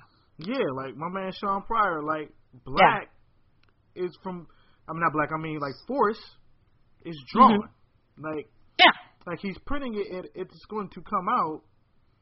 You know, once the Kickstarter is like it's, it's it has a date. Like he's he that's how he does things. So there's certain people I see like that's how they do things, and I I see some others and I see like yo, it got a big buzz, it's getting a lot of money. But I'm like, and I'm sitting back, I'm like yo, I still ain't got a book yet. Where something like well, Black, I just love it because not only do I get the issue early, I go to the comic book store, and yo, it's on the stands. I'm like, yo, y'all ain't been late once.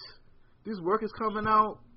Everybody hitting things. I'm seeing Jamal Igle putting up little screenshots. I'm like, yo, this is fire. Yep. Like, I'm not even. This is and this you is the have standard. to you have to stay yes you have to stay engaged. And um i mean what they also have is you know not for nothing both jamal and kwanza both work in marketing. Yeah. so they already have a lot of connections so that when they drop stuff it gets everywhere. Because people were like yo how are they getting in the washington post like the second day of their kickstarter? I'm like they already have the connections. This is not this is not new. Also they dropped it at a perfect time. They dropped it during Black the February first Black History Month. I somebody's verdict just came out. I don't think it was Trayvon Martin. It was somebody else. No, so it was after like- it was like it was it was one it was somebody else where nobody got off. Well, somebody got off, but yeah, I don't remember which one it was, but it was terrible. But it was a great day. It was a it was a smart. Everything worked well for them, and, and I just like the way it. It's the follow through is my standard. And I'm like, if you ain't hitting it like that, I don't think I'm gonna give you any more money. And, and And when people say, "Oh, like I don't have the money for that," or "I'm raising money to get an artist," I'm like, "No." And here's the other thing. I'm not saying that you shouldn't do a Kickstarter. I'm saying you're not ready. Like you need to get out there and let people know who you are. Let people see what you're trying to build. Get your website together. Get your social together. Don't have 15 different names so people can't find you. Don't be like, you know, sexy, you know, sexy animal one on Twitter, and then, you know, like, you know, black superhero two on Facebook, mm-hmm. and you know, just get your stuff together. If you want people to take you seriously, you've got to take it seriously.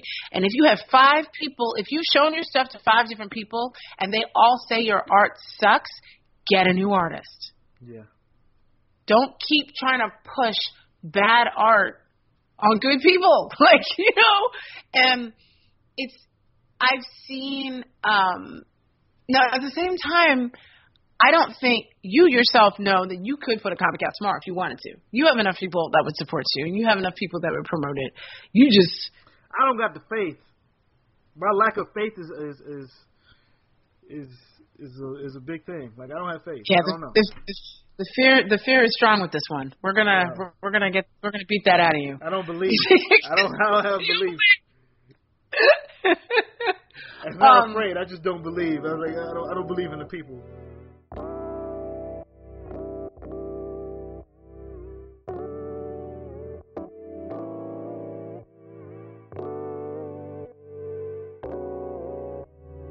I'm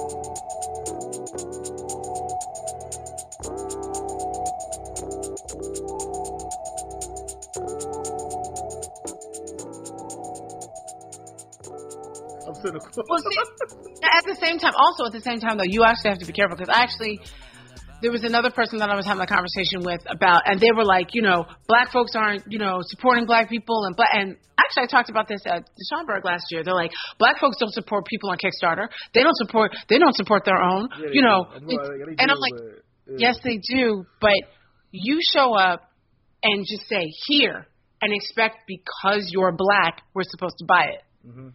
Yeah. Those days are gone, my friend.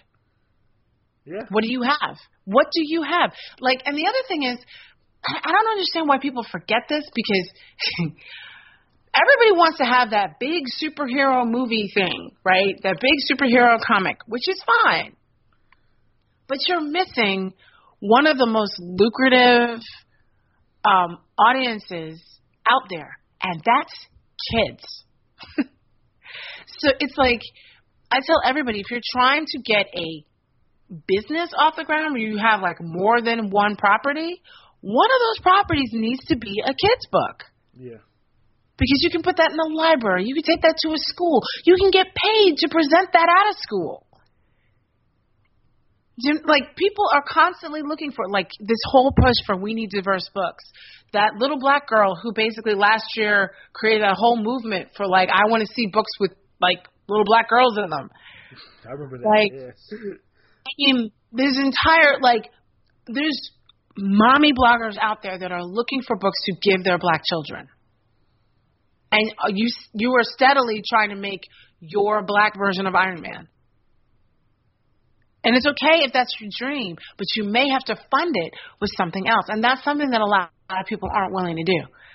Like they're not willing to. um It's almost like like you don't want to put all of your money in one investment. You kind of got to spread it around. If this one makes money, okay, you take the profits from that, you put it into this one, and you take the profits from that, and you put it back over here. You know, it's just constantly try. If you go when I go to a lot of these conventions, I see like the same. I'm like, are y'all all using the same creative market template?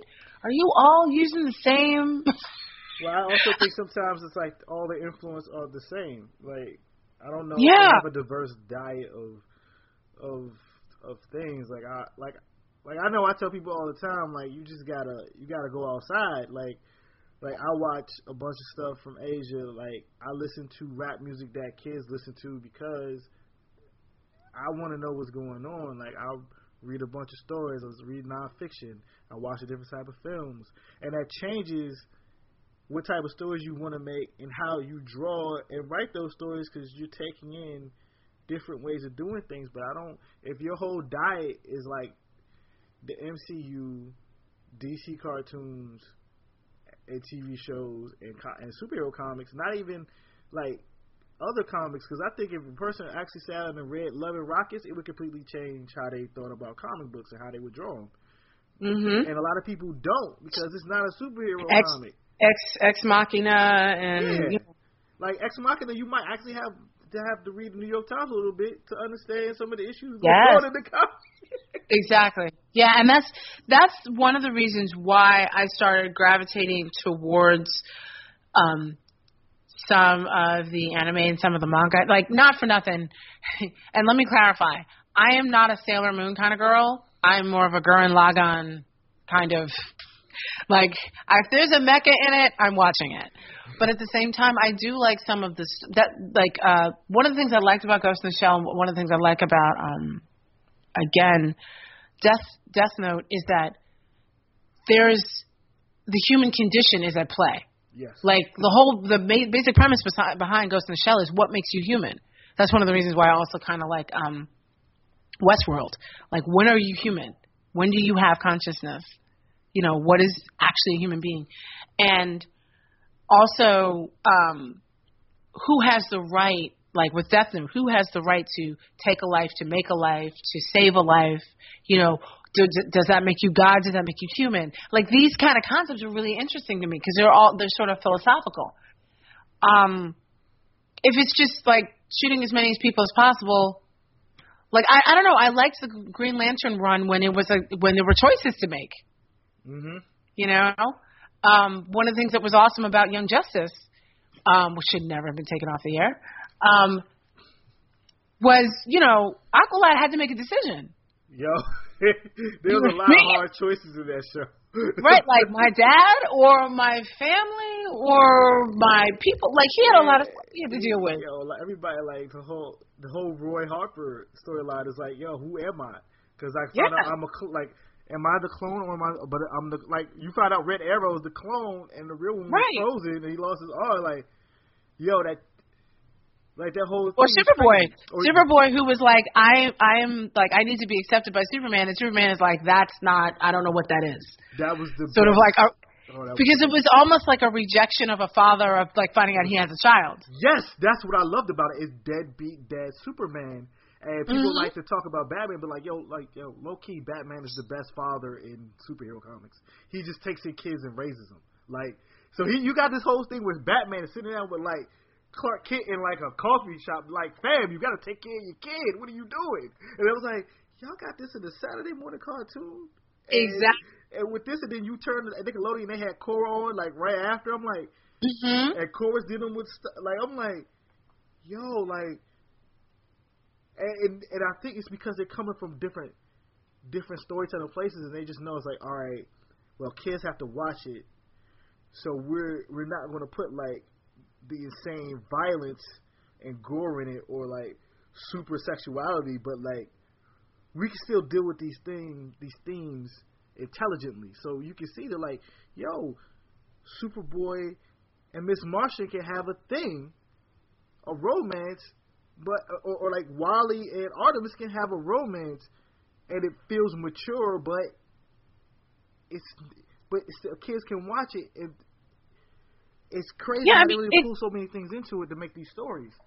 because it was really well written and that's what i mean is missing from a lot of these comics because they're so busy moving so fast and retconning stuff and changing worlds and wiping people out and starting all over mm-hmm. again that like even even though I did have my issues with the whole Nova storyline with Anwen Bakian and stuff because there was no people of color on that, it was a decent story and they were dealing with some real stuff. But then it's like, okay, Secret Wars is over. Where is she? Oh, that was that that was really interesting because like I because I read Hickman's run, his entire Mhm. Marvel run. So like, and I saw like what they were doing. It's like, oh, you're just gonna make a ra- bunch of random miniseries, Yeah. and and you're just gonna put them. They're gonna end, and I'm like, that Nova thing. I didn't read it. It looked so it like it looked like such a good concept that it was. It like, was a good concept. And then when I saw that they were coming out with this, yes, when I saw they were coming out with a new Nova book, I'm like, yes, they're bringing her back. And then I'm like, that is not. And well, who is that? That's a boy. That's who is the, this that's, child? That's the little boy that you had before Secret Wars, and it was, it's also interesting with like if you read Jonathan Hickman's work, he's clearly about. I think he's he's he's very much like Morrison. He'll like like I'm just to take these random black and Latin and Asian and all these other characters that you guys just not interested in using, and I'm just to build my whole team around that. And I was like, his Avengers and New Avengers runs like okay they're dealing with hard stuff in New Avengers and like Black Panther's the leader and they're making a bunch of hard choices. And you go to his Avengers run, he's like, he got Sunspot and he has like random son of Gateway over here, and like all these people yeah, are Avengers. like people that nobody, yeah, people who nobody actually ever thinks about, but they were actually um of note at one point in time. yeah, and then like you have Black Captain Universe, and it's like you doing all this, and I just knew it's like once he leaves, what Secret Wars is over, like, It's done. It's all done. that stuff is wiped away. all that good storyline stuff he was doing, this depth of character. It's just like when I when I you know with DC, it's like randomly Morrison's going to put all these random black and uh, he man he made an Aboriginal Thor. I'm like, and y'all don't use that.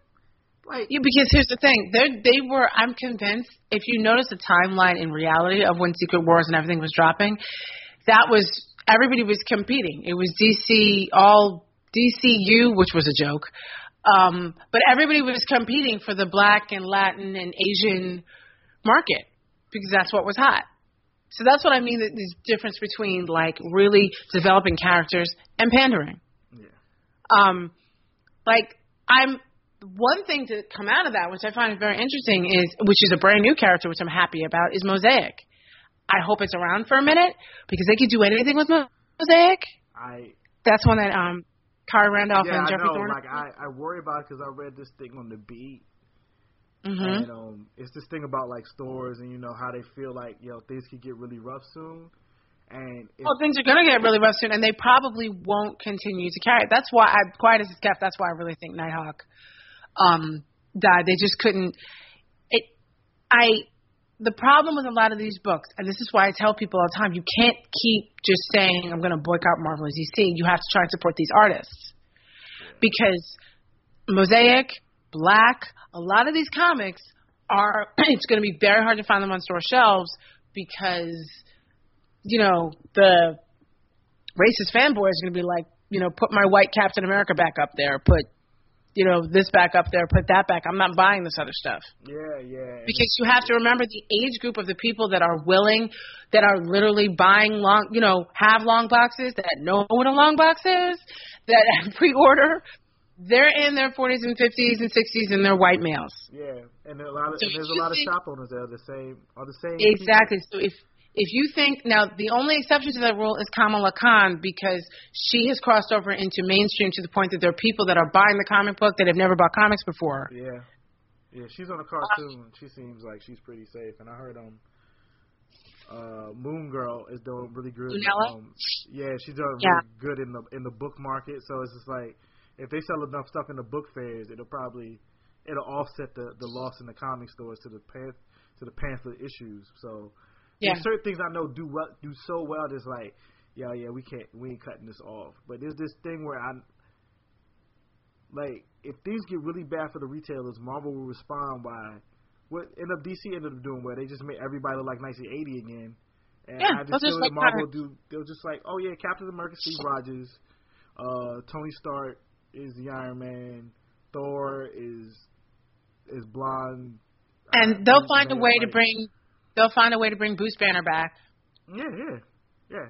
Like everything, It's will, everything will make sense. You know, always. Yeah. I mean, no, honestly, it doesn't even have to. How many times have you seen stuff come back in comics that doesn't make sense? Yeah, I'm just saying that it'll it'll, it'll make the make it'll make the it'll make the it'll no process. It was just like yo, like Bruce Banner didn't really.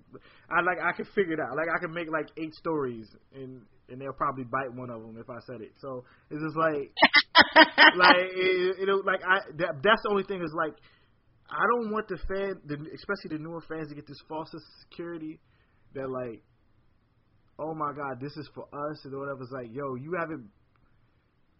Like I'm sorry to say this, but you haven't been through this before. Where like, where you eating and you feel like you great, and like they legit take all that shit away because a group of retailers is a bunch of like old fat white dudes, and they go cut their orders, and they need to make these orders. It's like I'm like I've been like I've, we've been through this before. Like I remember the crash. Like I read about it when I was a kid. I read about it as an adult. Like I, I'm I'm not. I just don't want to see people's heart break, and they're gonna go crazy online and social But see, media. It's just like. But I tell people, I tell people all the time, and this is going to happen. But I'm actually going to. I, I.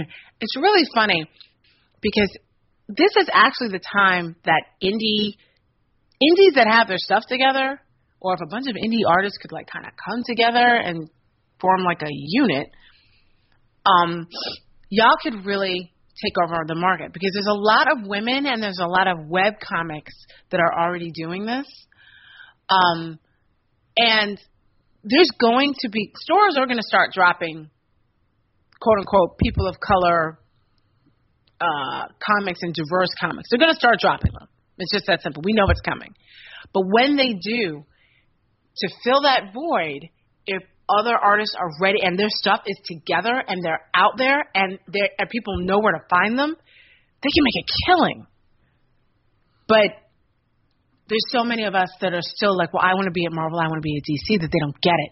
And here's the thing: you could still be hired at Marvel and DC as a colorist, as an inker, and your name never be on the cover.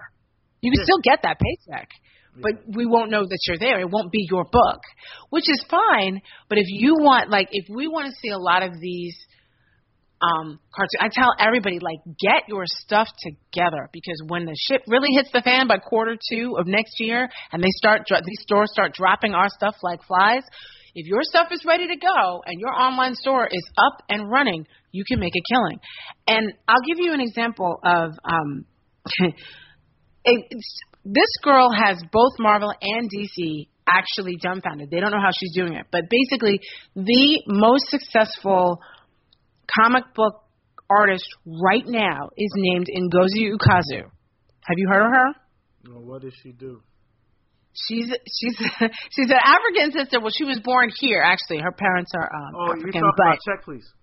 yes, for Yes. check, please. Check Please is the Check album when I first popped off. I was like, yo, this comic is about high school hockey, and there's like, there's like, like, you know, like same sex romances. And I was reading on Tumblr. I was like, oh, this is fire. And I met her briefly like at SPX, but like, I'm, yo, her success story is Is ridiculous. level. like she just released her her Kickstarter for the second book. Uh, within three days, had something like one hundred and fifty thousand dollars. It was crazy. The numbers was She doesn't need. People are like, oh, you know, she should go to Marvel DC. Why? They'll never pay her what she's getting. yeah, it's silly. She don't need them. She don't need them. And they're constantly trying to tap into what she's got going. The thing that if you pay attention to um Ngozi's Twitter and Tumblr, actually just her social media in general, she knows her market. And not only does she make good money there, she makes very good money on her Patreon I would, I would. and it's all because it's all because she knows her market. She knows her fan base. So it's it's about you know hockey. And who would thought like this black girl would be writing a comic a comic about a little white boy from down south that likes hockey. She happens to like hockey, obviously, and it's a primer about hockey, which is very cute. Um, it's drawn adorably. Yeah. She has not just same sex romance. She has all kinds of people having you know Yeah, yeah, relationships. there's like a lot of boy. That's very such a boy, boy, boy. Like it's just, it's a good comic with like love and romance and comedy and sports. Like it's everything I want to read in a comic. Right. I don't even understand. And Like you care about the characters and the the even the the main character like his father doesn't want him to be like he doesn't want him to be on this small team he wants him to be on a bigger team and be mm-hmm. professional you know he's in the closet and there's all kinds of really interesting stuff so it's just but if you see how there's there's fan art she has competitions for fan fiction she's got like she knows her market and she basically talks to them and engages with them on a regular basis.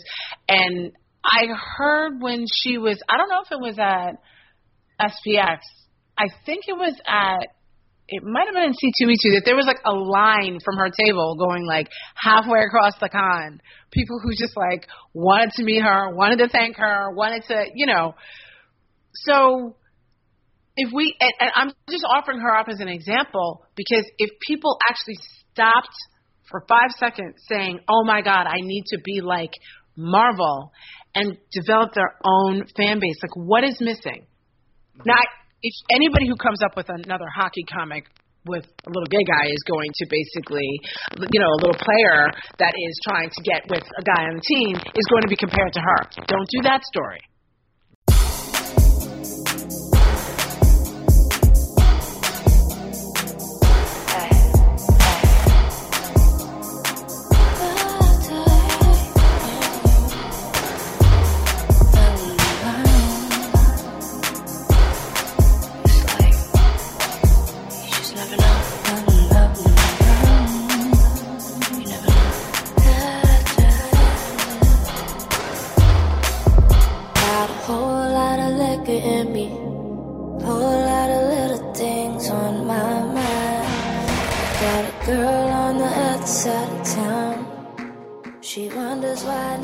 Come around. I Got all these insecurities a woman can't fix. And now I know But yeah, I mean, It, it's funny how, and I and I get what you were saying though. I get what you're saying about like not having trust. Like, yeah, and like, like, yeah, I just, I don't, I don't have to try. I do think I, I took a break at a, at a, at a time I shouldn't have took a break, but that's because of personal issues. But But eh, but everybody, you know, needs to do that. I just I think that if you were to basically you yourself were to start like you could even do it with ants. I mean, if you were to slowly start just posting again, so even some older ant stuff because there's a bunch of people that might not know about ants. Um and it especially since it was so political. It'd be kind of funny. I mean, we need some more political cartoons right now. that is, those are, those are, those are true. Those are facts. The only person I know doing anything is is Chuck that I that I find funny. I should say outside of pro- political cartoons, I read the paper. Some are good. No, but also um K Chronicles. Have you ever seen um yes, uh, yes, he's what's even- Keith Keith's last name? I can't remember. right. He's been doing it so Yes. long. I just put him up there with like, the, like Right, Doonesbury. Yeah, Yeah, like he's like, been around he's forever. he's awesome. But there's people that don't know about him. But K Chronicles is awesome. He's hysterical. he's a great guy. um, he can do so, he can do so much in one frame. I mean, one panel. it, it, it is my goal to get him on the show in, in 2017. Yeah, he's- about it, and I'm gonna sit down and I'll make it happen. But I think you could. I mean, honestly, you could bring ants out weekly on a website with. like you could make your first comic the day that Trump is inaugurated and go from there. it's, it's yeah, it's a thing. I've been drawing. I've been drawing stuff I plan to to, to do because if I do it again, I plan to have more than just one. I used to do it literally like the night before. That's why mm-hmm. everything used to be so like current. Like, oh man, the VMAs was last night. I would just draw one and put it up. right. But if I do it now, I'm gonna like build up some stuff and maybe take it a little bit slower to do a bigger, bigger. Well, you could do that. You could do like a main arc with a theme, and then have a one-off every week that is current. Yeah, we'll s- You could, we'll see. It's it's it's more or less it's more me than it is like me having the ability to to draw it. yeah. Like I have the like I can do it. Like I can literally draw a, a ants panel in 15 minutes. It doesn't even like from like idea to completion, and people are like, oh man. Even my friend Ron was like, dude, like I was like, dude, I've been drawing this since I was 14. Like I don't. I've been drawing these characters since I was 14. Right. Like I draw like They're a part of you. Yeah. like they're easy to do. But, And the, well, the other thing is also, and I I was bringing this up to somebody else recently. Also, if you notice in Asia, everything is an app. Like entire, like when you buy a comic, you many times a digital comic, you buy an app. So the comic is the app, and you pay like either a monthly fee, whether or not that's through a service or it's through the comic itself, and then so that web comic is basically it's almost like a Patreon, but it's through the app. So like I was telling people like just get people get the word out there, get people hooked on your story, and then either switch over to Patreon or switch or, or build your webcomic into an app where people have to pay to get it, like two bucks a month or something. Oh, yeah, like some other type of some type of subscription service. It's So like, yeah, like a subscription service, and it goes right to their phone because that's what the the difference between Asia and here is that there's hot, basically the hot, the public Wi-Fi in the subway in Japan is better than in what's most of houses here that we pay for. Yeah, it's next level. Everything is really really fast, so everything goes to everybody's phones. They they get to the big thing over there is not getting to a website or not getting to TV. It's getting to an app because people will click through and buy stuff faster, especially with artists. Yeah, Um, it, it makes sense. It's like if you look at the trends and how people use things, and it's Mhm. funny how things like you'll see something pop off in Asia, then it'll be like three to four years, and it's like, oh, this is the hot new app in America. Like, yo, I legit so, like I legit know this was in like Japan or South Korea like two years ago. Right. Like I have seen I have seen them use phones and apps in dramas that they don't have here yet. Yeah, Like the the car that drives itself was literally premiered in a Korean soap opera with these two people kissing and the car was driving itself down the street. Um, like a year and a half ago in Korea by I don't know if it was Mitsubishi. No, it was Hyundai. That was the first one that was shown, and it was like, so the tech. It's like, and, and that's the other thing too. Getting international, they eat our stuff up. Like Yeah. in Japan, I tell people all the time. Like even though, um, he might not want to be considered black or whatever or blerd or whatever, but LeSean Thomas is not wrong about how he went to Korea and then Japan because they're eating our stuff up. Like he, might, I don't, I don't know what he's calling himself today, but in terms of them wanting our images, um, I think Teflon Funk did the same thing. Um, they want our images. They want our art because it's novelty to them because we don't look like them. Yeah. So you figure out a way to get your stuff over there. Like if I could just get half of our people to stop thinking about their block or you know their the convention that's in their city or their newspaper write up and think bigger. Oh my god. Or even like they just want to get cool with like the comic geeks. It's like there's even to me this audience this audience is here that are not tapped into in terms of types of stories that I know I see I see what people buy but they talk about is it's like there's no there's no comic story for that that I know people would, would probably easily read. It, it, it, it's it's confounding. Like It is. And I mean, um you know the anime Moribito? I haven't watched it. I've seen I've seen the title and I've seen like images from it. I'm Okay, really what- weird on anime right now. I'm like, mm, I don't know. Well, Moribito is a story. It's not, it's you're not it's not like a mecha or anything like that. It really reads like an ancient story. It's basically a woman who's a female bodyguard that ends up having to guard a prince because somebody's basically trying to take wipe out his entire family, like the whole dynasty. And she's in charge with basically getting him away and trying to basically save his family line. Um and that's the premise, but then there's obviously a journey that they have to go on. And I was just thinking like had this been an African prince and somebody had to save them from like I don't know slavery and basically go on this journey like this could be an insane story if this was flipped around Mm, this, yeah. we don't we don't we don't see stuff like that you know what I mean um and there's even it's really really funny too because I've reviewed several um African comics on my site and there's a lot of really amazing artists coming out of like Nigeria and South Africa. But it's funny because there's kind of some of them are also doing like Black Superman. I'm like, ugh, do you have the story?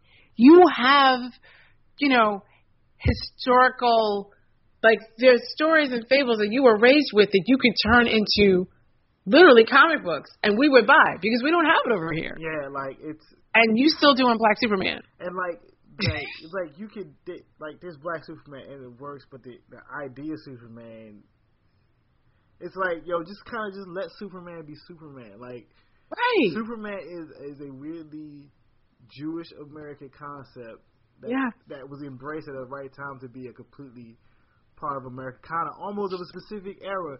Just let Superman be Superman. I don't even want to read like your your uh your black Spider-Man character because at the point, like once they made Static, like there's not much you can really bring to that. Just go do something, do something else. I think your your eye opening thing with with with a, with a manga or anime, I had when I read all the Slam Dunk that started Yeah. in '95 Yeah. ended like but I'm like, this is a joint where literally all the characters I know are Japanese, but they're drawn in a way that they all look like they could be light skinned dudes or Mhm. Latin dudes or Filipino Mhm. dude or Filipino kids and they're playing basketball and they're talking about NBA players at the time Mhm. and they're going to shop for Jordans and they're doing crossovers and I'm like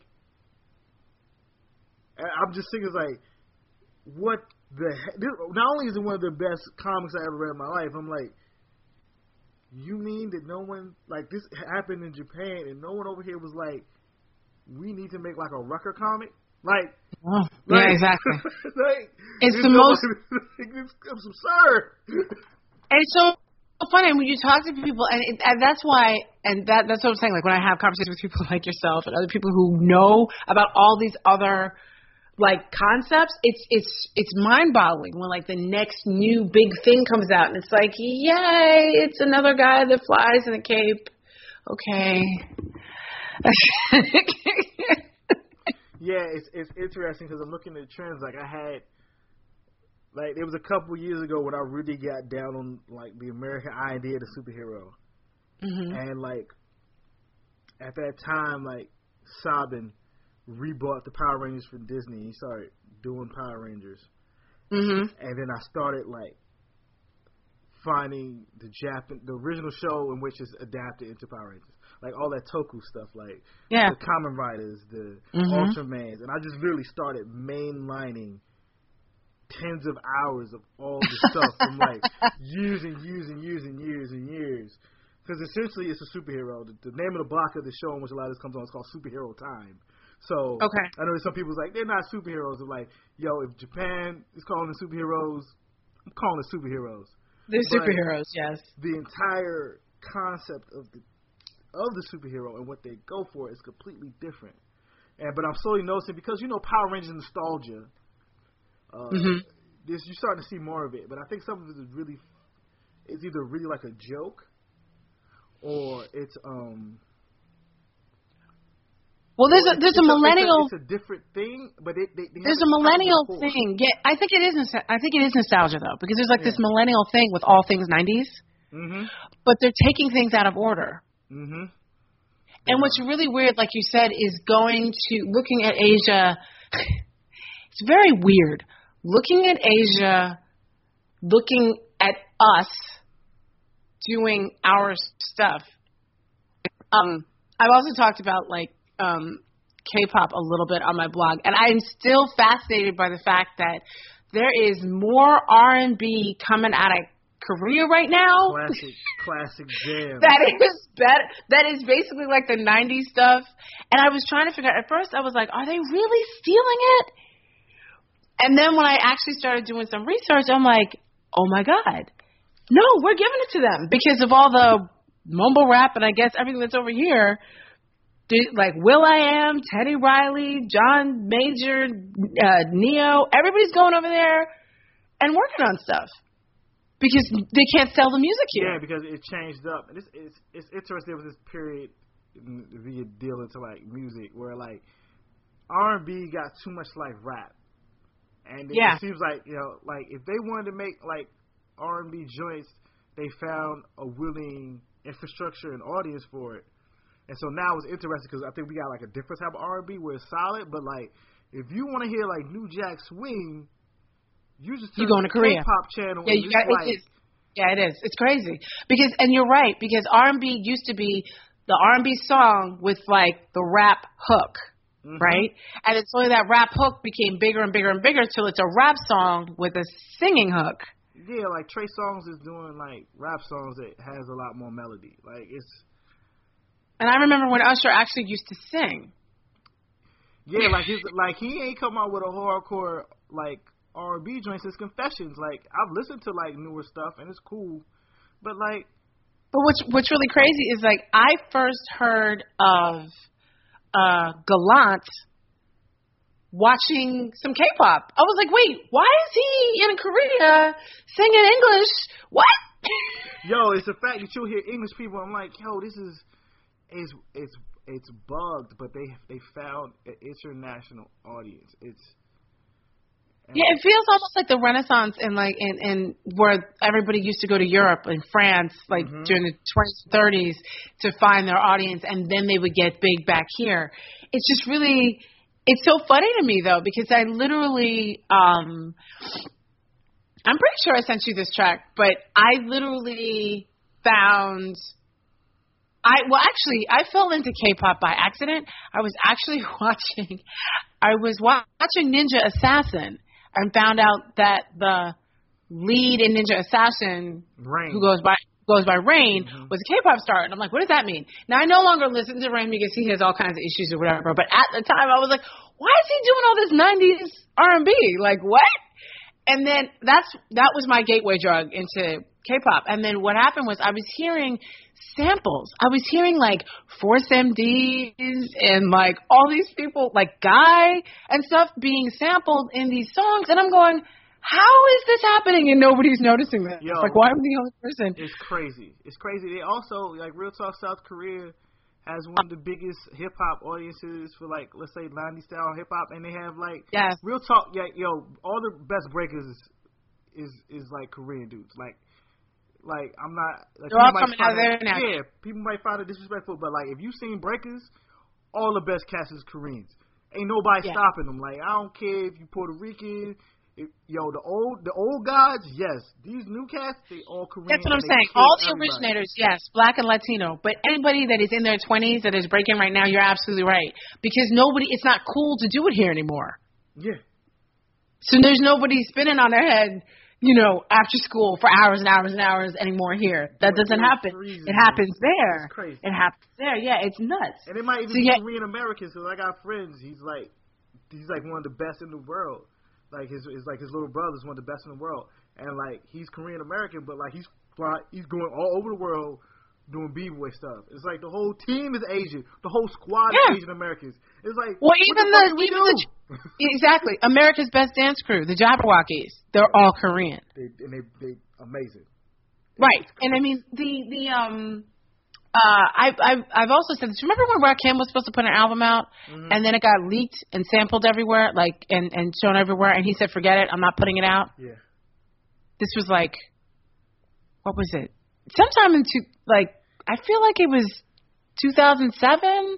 Yeah, it was 2008? Yeah, it was a long time ago, but it, it like yeah, it leaked up back in the good old blogosphere days of leaks. Right. Before it was, And yeah. then and then he got pissed off and he said, Forget it, I'm not gonna drop the album because it's leaked everywhere. He went over to Korea and recorded. You can find Rakim singing on, ra- I mean, rapping on random people's albums over there, getting paid. absurd. It's so weird because I remember listening to a song. I'm like, I'm sorry, wait, that's Rakim. like, because I know Rakim's voice anywhere. Because as far as I'm concerned, he's one of the originators. I know everybody wants to say like Biggie and Tupac, but as far as I'm concerned, it's Rakim. Eric B. Yeah, Rakim. he's, uh, yeah, he's So. he's And you want to know why? He's still alive. this this this, this these are these are facts. It's like I don't even like to get into serious rap debates because it's like I'm beefing with the young cast and I'm beefing with the Yeah. old heads because it's like Yeah. Yeah I'm listening to Lil Yachty whole lot. Yeah, I'm listening to Young Thug whole lot, but like, yeah, you wrong because this person is important over here, and nah, y'all didn't make that up because E40 made up half the slang we talk. And he's from the back. Like, I'm just like I'm fighting the war on two sides all the time. Yeah, no, I see it. No, I see it, and I don't usually get in a debate because it's just like forget it, forget it, because you, you're you're not going to win because everyone wants to say that. I'm not saying that Biggie and Tupac didn't do what they have an impact, but they couldn't have done anything if it wasn't for Rakim and uh, and people you know of his era. Yeah, like So it's just like Yeah, it's it's absurd. Like I've watched enough, I've read enough where people literally say like, there's like this new documentary came on HBO Canada, but now it's on Netflix called Hip Hop Evolution, where like DMC is like, I heard Rakim, and then I just like, yo, are we over? like, it's like that's how important what I'm Rakim is. And the and the thing is, Rakim could stand there and do it with a mic. There was no sampling, there was no singing, there was no, you know what I mean? Like he could just sit there and flow, and that's why the I sound like such an old woman right now. But I, that's why when I listen to this stuff that's out now, and these guys that like can't even flow, and they're like, yeah, I don't do that freestyle mess. Well, it's like because you can't talk.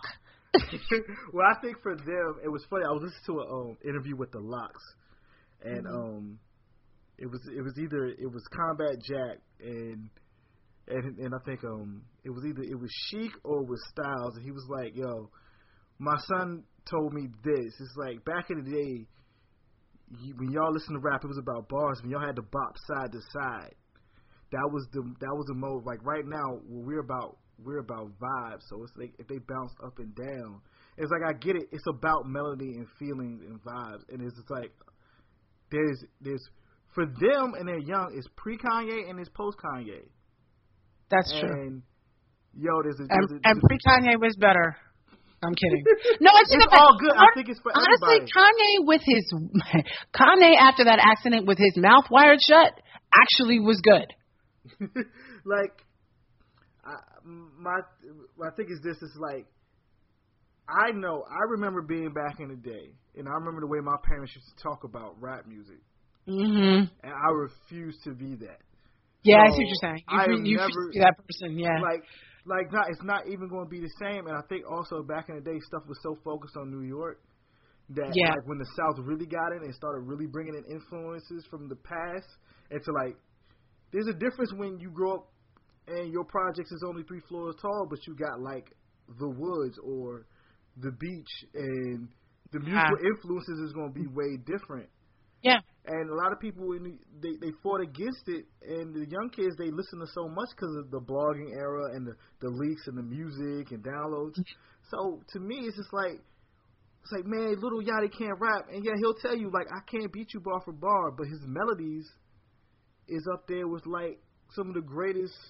With to me, there's times he on some melodies like some Paul McCartney type of melodies. I'm like y'all is slacking. Y'all ain't dealing with this music stuff right. The melody of the song is dope. The bars don't gotta be dope because sometimes some of the best bars. There's times when you hear rap rappers like I got Yeah. bars and like the songs Yeah. are terrible. Like That's true. That's true. The hook sucks. like I go to the club and I'm like, real talk. I look at what are those 24 year old group of girls having for good fun time? What they what they like? That's what that's gonna be a hit. And then I like I go outside like four weeks later, be like, okay, yeah, it's number Black Beatles is number one on the Billboard chart. Yeah, Yeah. I expected that. Like it's not about bars, it's about feelings. And It is about feelings, and it's funny because I, and it's funny because I didn't get it because I saw Black Beatles video when it first came out. I'm like, I don't, I don't understand.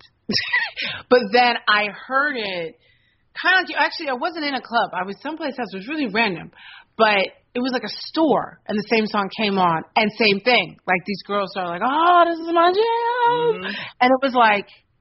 Okay, now I think I see it. I can't see it when I look at them. I can see it when I hear it. yeah, I understand when I hear it. Yeah, it's Um, it's it's it's like But- that's what I want to bring. That like I want to like I haven't figured it out yet, but like people think so much about making comics. Like I want to be Alan Moore, Frank Miller, or Blase Blah, and I'm Mhm. like yo, I need to figure out how to make a comic that gives you the same feelings that when you hear a dope ass Pharrell produced song. Like if I Right, can bring want- the feelings of feel grinding, Yeah, like yeah, it's there because comics have rhythm, comics have pacing, comics has all a lot of the same things that's in music, and a lot of people can't do it, but it's there. But I think it's possible. I don't even know if I'll achieve. Well, it. you have to do, you have to do it like an episodic. You have to do it where like that last page isn't a isn't four panels. It's one page with that drop the mic moment that makes you go, "Oh my god, when's the next episode? I mean, when's the next issue coming?" You know what I mean? yeah, you have to do it like that episode like the, the because if you look at everything being quote unquote main lines now people are making shows in blocks quite as it's kept actually um um what's his name made that very popular uh medea uh Oh, Tyler, oh, yeah, yeah, Tyler yeah. Perry. Yeah, he did. Because one reason why his shows keep going coming on TV all the time, he has always had that concept. He would basically shoot entire seasons and sell the season syndicated. That's how Tyler Perry got his money so quick, yeah, he's and why he's so a rich. genius. Like I'm not Yes. even mad at him. Like So he's I, I'm not I'm not a big fan of Medea or whatever, but he's a brilliant businessman. mhm. And so that whole concept is actually now what everybody's doing. That's the Netflix yeah, that's the Netflix and chill of this, Yeah, you know, of this new generation where you sit down with people or by yourself, whatever, for hours and basically get sucked into this world. So I think that's also where we're headed with comics. The one of the biggest problems is people are creating comics one at a time, not beginning with the end in mind, running out of money before they get to that end. I'm turn, talking about indie or not having the story fully fleshed out and basically stopping if it's a major because they they're not making the money in the first three or mm. four issues. And I If also think somebody create, if somebody created the the first if somebody created eight issues and got that storyline wrapped up and just dropped them on time um and with with that like I said that cliffhanger that mic drop moment at the end of every single one um and it's funny because I read a British comic very recently called Rivers of London um, that does that. It's got it's kind of Sherlock Holmes with magic, and at the end of every one, you're like, I'm sorry, is the car sentient? Is that just did that just happen? like just all kinds of crazy stuff happens, and and same thing with Saga. It makes you come back because it's like, what are they gonna do? Oh my god! And and and that's the kind of um, and I think you can do it. And I actually think you could probably do it with a very simple story. Um, I think one of the things that people tend to do is make their stories too complicated. They're so busy world building that they forget the simple thread of the story. I think one of the reasons why Rogue One worked is because it was one story. yeah, it's super simple. Like we It's very simple. we have we have to get the plans. That's it. And everything is an offshoot of that branch. It's not am I in love? Am I not in love? Is this my sister? Is this not my sister? Oh my God, you're my father. What about the empire? What happened to the like? It's not all the other mm-hmm. things. And even It's that stuff, when you look at back in the day, it was just like, yo, they gotta like the young knight has to defeat the Death Star, and then you get to the next movie, it's like, oh no, the bad guys are winning. Oh my god, the bad guys, my my dad. Oh no, and he wins. It's like even the old movies, it's mad simple, and it's. I think when I when I read some comics, I don't know if they thought so much about world building and the writing that I don't know if they think about the thematics of the story. Mhm.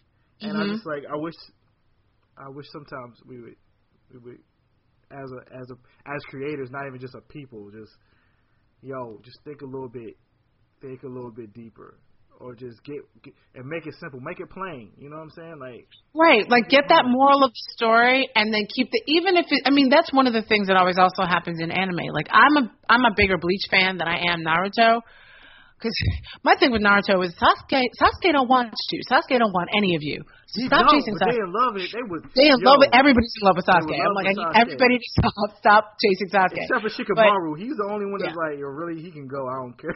But like, right which doesn't make it which is hysterical to me so the the the thing but the thing that is tr- tried and true with naruto that is my friend i'm going to save my friend yep, that's for how many years it was it was it was a long time.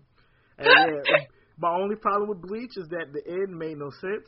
But yeah no it should have ended one season before it did Yeah, I. I, I like I've read it. I was reading it, and I was just like, "Yo, once he beat Aizen, yes that should have been been all those other new people that was unnecessary it goes and way longer." There's like a documentary somewhere. I haven't read it, but there's some type of watched it rather. There's a documentary with the creator of Bleach who explains the demise of Bleach, how it all like went down the toilet at the end.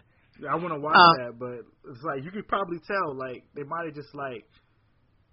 It, I think sometimes it comes down to money, and and and the publishers like, "Yo, can you really put?" Because they did that with with Toriyama with Dragon Ball. There was a point where Yeah. like, after Frieza, it was supposed to be over, and it was like, "Yo, fam, this is like the legit the biggest thing in the world." And he was like, "All right, I can come up with this cell shit," and the cell shit worked. And they was like, "Yo, fam, you can't." Nah, we. And he came up with that bullshit, and you just tell like he didn't care no more, cause yo, it's wild, silly. He was like, yeah, he was like phoning it in. It's like every Yeah. time Bleach had a storyline where they, he they were back in high school. It's like really?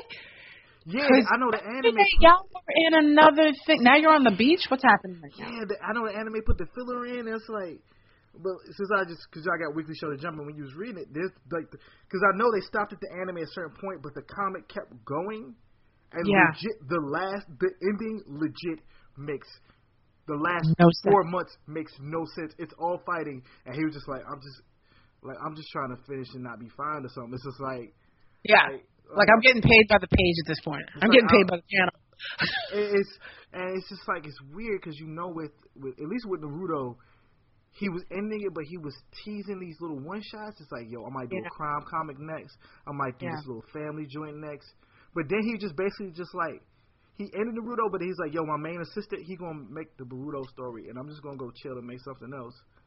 And I, I think, eh, but it's like there was a point in which Bleach was, Bleach did so many things that was so great, Yeah. like the way the characters looked, the design of the pages, the layouts, his his. when they were fighting the when they were fighting the Arrancar and when they were Oh. fighting the Arrancar war thing, that was like okay. And then when Aizen turned, like that whole build was awesome. You know, when he takes the glasses off and he gets, he becomes like pretty boy Aizen. Ah, his yeah. back, He'd be like, yeah, oh, yeah, that was very funny. I Like your, like, your bad guy is now is now a movie star. Yeah. I was like, I was reading, I was like, oh my lord, oh, oh, okay, oh, okay, oh, you just going, oh, oh, you a G now, like bet, like, oh, I like, I rocks with this. I like, I'm bleach, I'm, it's me and bleach right now. It's just like, and it's it's it's things that I think I think if a lot of people like really seriously read like those first like 15 volumes of Bleach, Mhm. they would change up how they because the way he used sound effects and the layout of the pages and his Mm-hmm. cliffhangers was so banging. That's the thing. If you have a really good cliffhanger, I mean, and not a contrived one, like a good one, um, that's what brings people back. Like, I gotta know what happens next. I have to know. And that's even like, even like I said, that's how Netflix is doing it with their um Marvel stuff. Whoever's writing those is very good at writing cliffhangers. The only problem I have with Netflix is sort of the same thing I have with Bleach, is that always whenever they have a run, their second to the last episode is really the best. Is really the, the the season finale. The last episode is just basically trying to get you. Okay, this is what we're going to do next season. It's exposition. Uh, Yeah. Yeah, it's exposition. It's just like really because like the oh you haven't seen Daredevil. Okay, I don't want to give I it away. seen- You can spoil anything Yeah. because I'm not watching. I'm not watching. well, the, the the they did some stuff with Frank Castle at the end, like it's the Punisher at the Yeah. end. Daredevil season two. That I'm like, Frank would never do that. Frank is not that nice. Yeah, he yeah. doesn't care about your feelings. I don't understand why we're having this scene right now. He doesn't care. He really doesn't care. so, yeah, there's certain. It's it's. I want to see you come out with a comic, though, man. I want you to. I want you to ren- to have a renewed faith in humanity. Because honestly, some ants laughing at Trump right now would be hysterical. Yeah, I got I got some I have some Trump strips. I have some I have some Trump strips and some uh hooded Kermit strips. Like hooded Kermit is the is the gift is the gift that keeps on giving. Like yes, it is. like who I never thought that like a random commercial for Lipton tea would give us one of the greatest memes of all time. And then I know. a random scene in which a bad frog like hijacks Kermit the Frog will become such a great a great meme for pure savagery. like Muppets Most Wanted isn't that good, but it gave us Hooded Kermit, so it's all it's it's it's it paid for itself. Like I never thought. yeah, it's um, it's great, but it I'll return. I got a bunch of people like you still trying to poke me and prod me, get me out of my funk. So we'll see. I know. Um, I'm glad you was able to come on the show today. No, I was too. this is fun, and it's always talking like old school stuff and new school stuff. And I really like your show. I told you. I first time I listened to it, you you had Shawn Pryor and everybody on there, and I've listened to a lot of other ones. And it's a, it's like a nice way to spend a uh, a week a weekend uh, morning. It's really cool. Well, hopefully, I'll probably try to have you on again because it was a good conversation. And Absolutely. I look forward to seeing you sometime, hopefully in 2017, at the very few Oh, conventions yes. I'll do. No, stop it. well, you there's a um you got to do a few conventions, and you absolutely I need you know what I need to do? I need to come down to DC so we can go to Honey Pig. Yo, Honey Pig is next level. People don't know about Honey Pig, but yo, Korean sleep Honey barbecue. Pig. And I've been there. I've been there with friends, and it's so funny because we're all in there like with our little Korean barbecue singing K-pop songs, and people and the Koreans are very confused. They don't care. It's like, yo, like, what do you want? Like, that's basically they sit there like, what, what do you want? Like, you want the you want the pork belly or nah? Like, that's their whole face. The whole Yeah. time. I love it. That's my that spot is so dope. But yeah, I think I might come to that um that festival in, in Harlem. That's in January. That's the Schomburg. Yep. Yeah, yeah. I'm, I'm gonna. Tr- I'm gonna. I might make an appearance there, but most part I'm gonna be doing local shows, so like Awesome Con and maybe Baltimore. But well, you should do Baltimore, and then you know that um, um, Amazing Con. Well, actually, that's not the. I don't even think that's the name anymore. But there's a new convention that is um, being put together by Jamie Broadnax, the Black Girl Nerds, and Big Baba Rob, and the whole Black Geeks crew. That's going to be in April in Baltimore, and it's okay. I'll, it I'll should be there because I think I want to just take a, a draw back and draw stuff because I think a lot Mhm. of people cut themselves off at the, at the throat because they go to these conventions and they promote too much instead of just sitting in the house. Well, I honestly think you should try and just go to support, maybe not table, Yeah, yeah. I'll think. because yeah. it's going to be their first year, and it's going to be like literally a blerd run event, which is just, I think, going to be so much fun. All right, all right. I'll try to. So I'll I- put that on the I will get list. you the, I will get you the information, and you can, you can put that on your little. And they have a Kickstarter now too, so I will, I will send you all that, and you can tell the people. But thank you so much for uh, inviting me on, man. This has been fun. Yeah, this is great, and I hope everybody go checks out your website. Yep, I'm basically the blerd. on YouTube. Yep, I'm. Thank you. I'm on the Blerd Girl. I'm everywhere. I'm basically the blerd, theblerdgurl.com, b l e r g g u r l, and on Twitter, on Facebook, on Instagram, on Tumblr, and yes, now on YouTube. And I'm actually going to be dropping another video this week, so y'all can check that out too.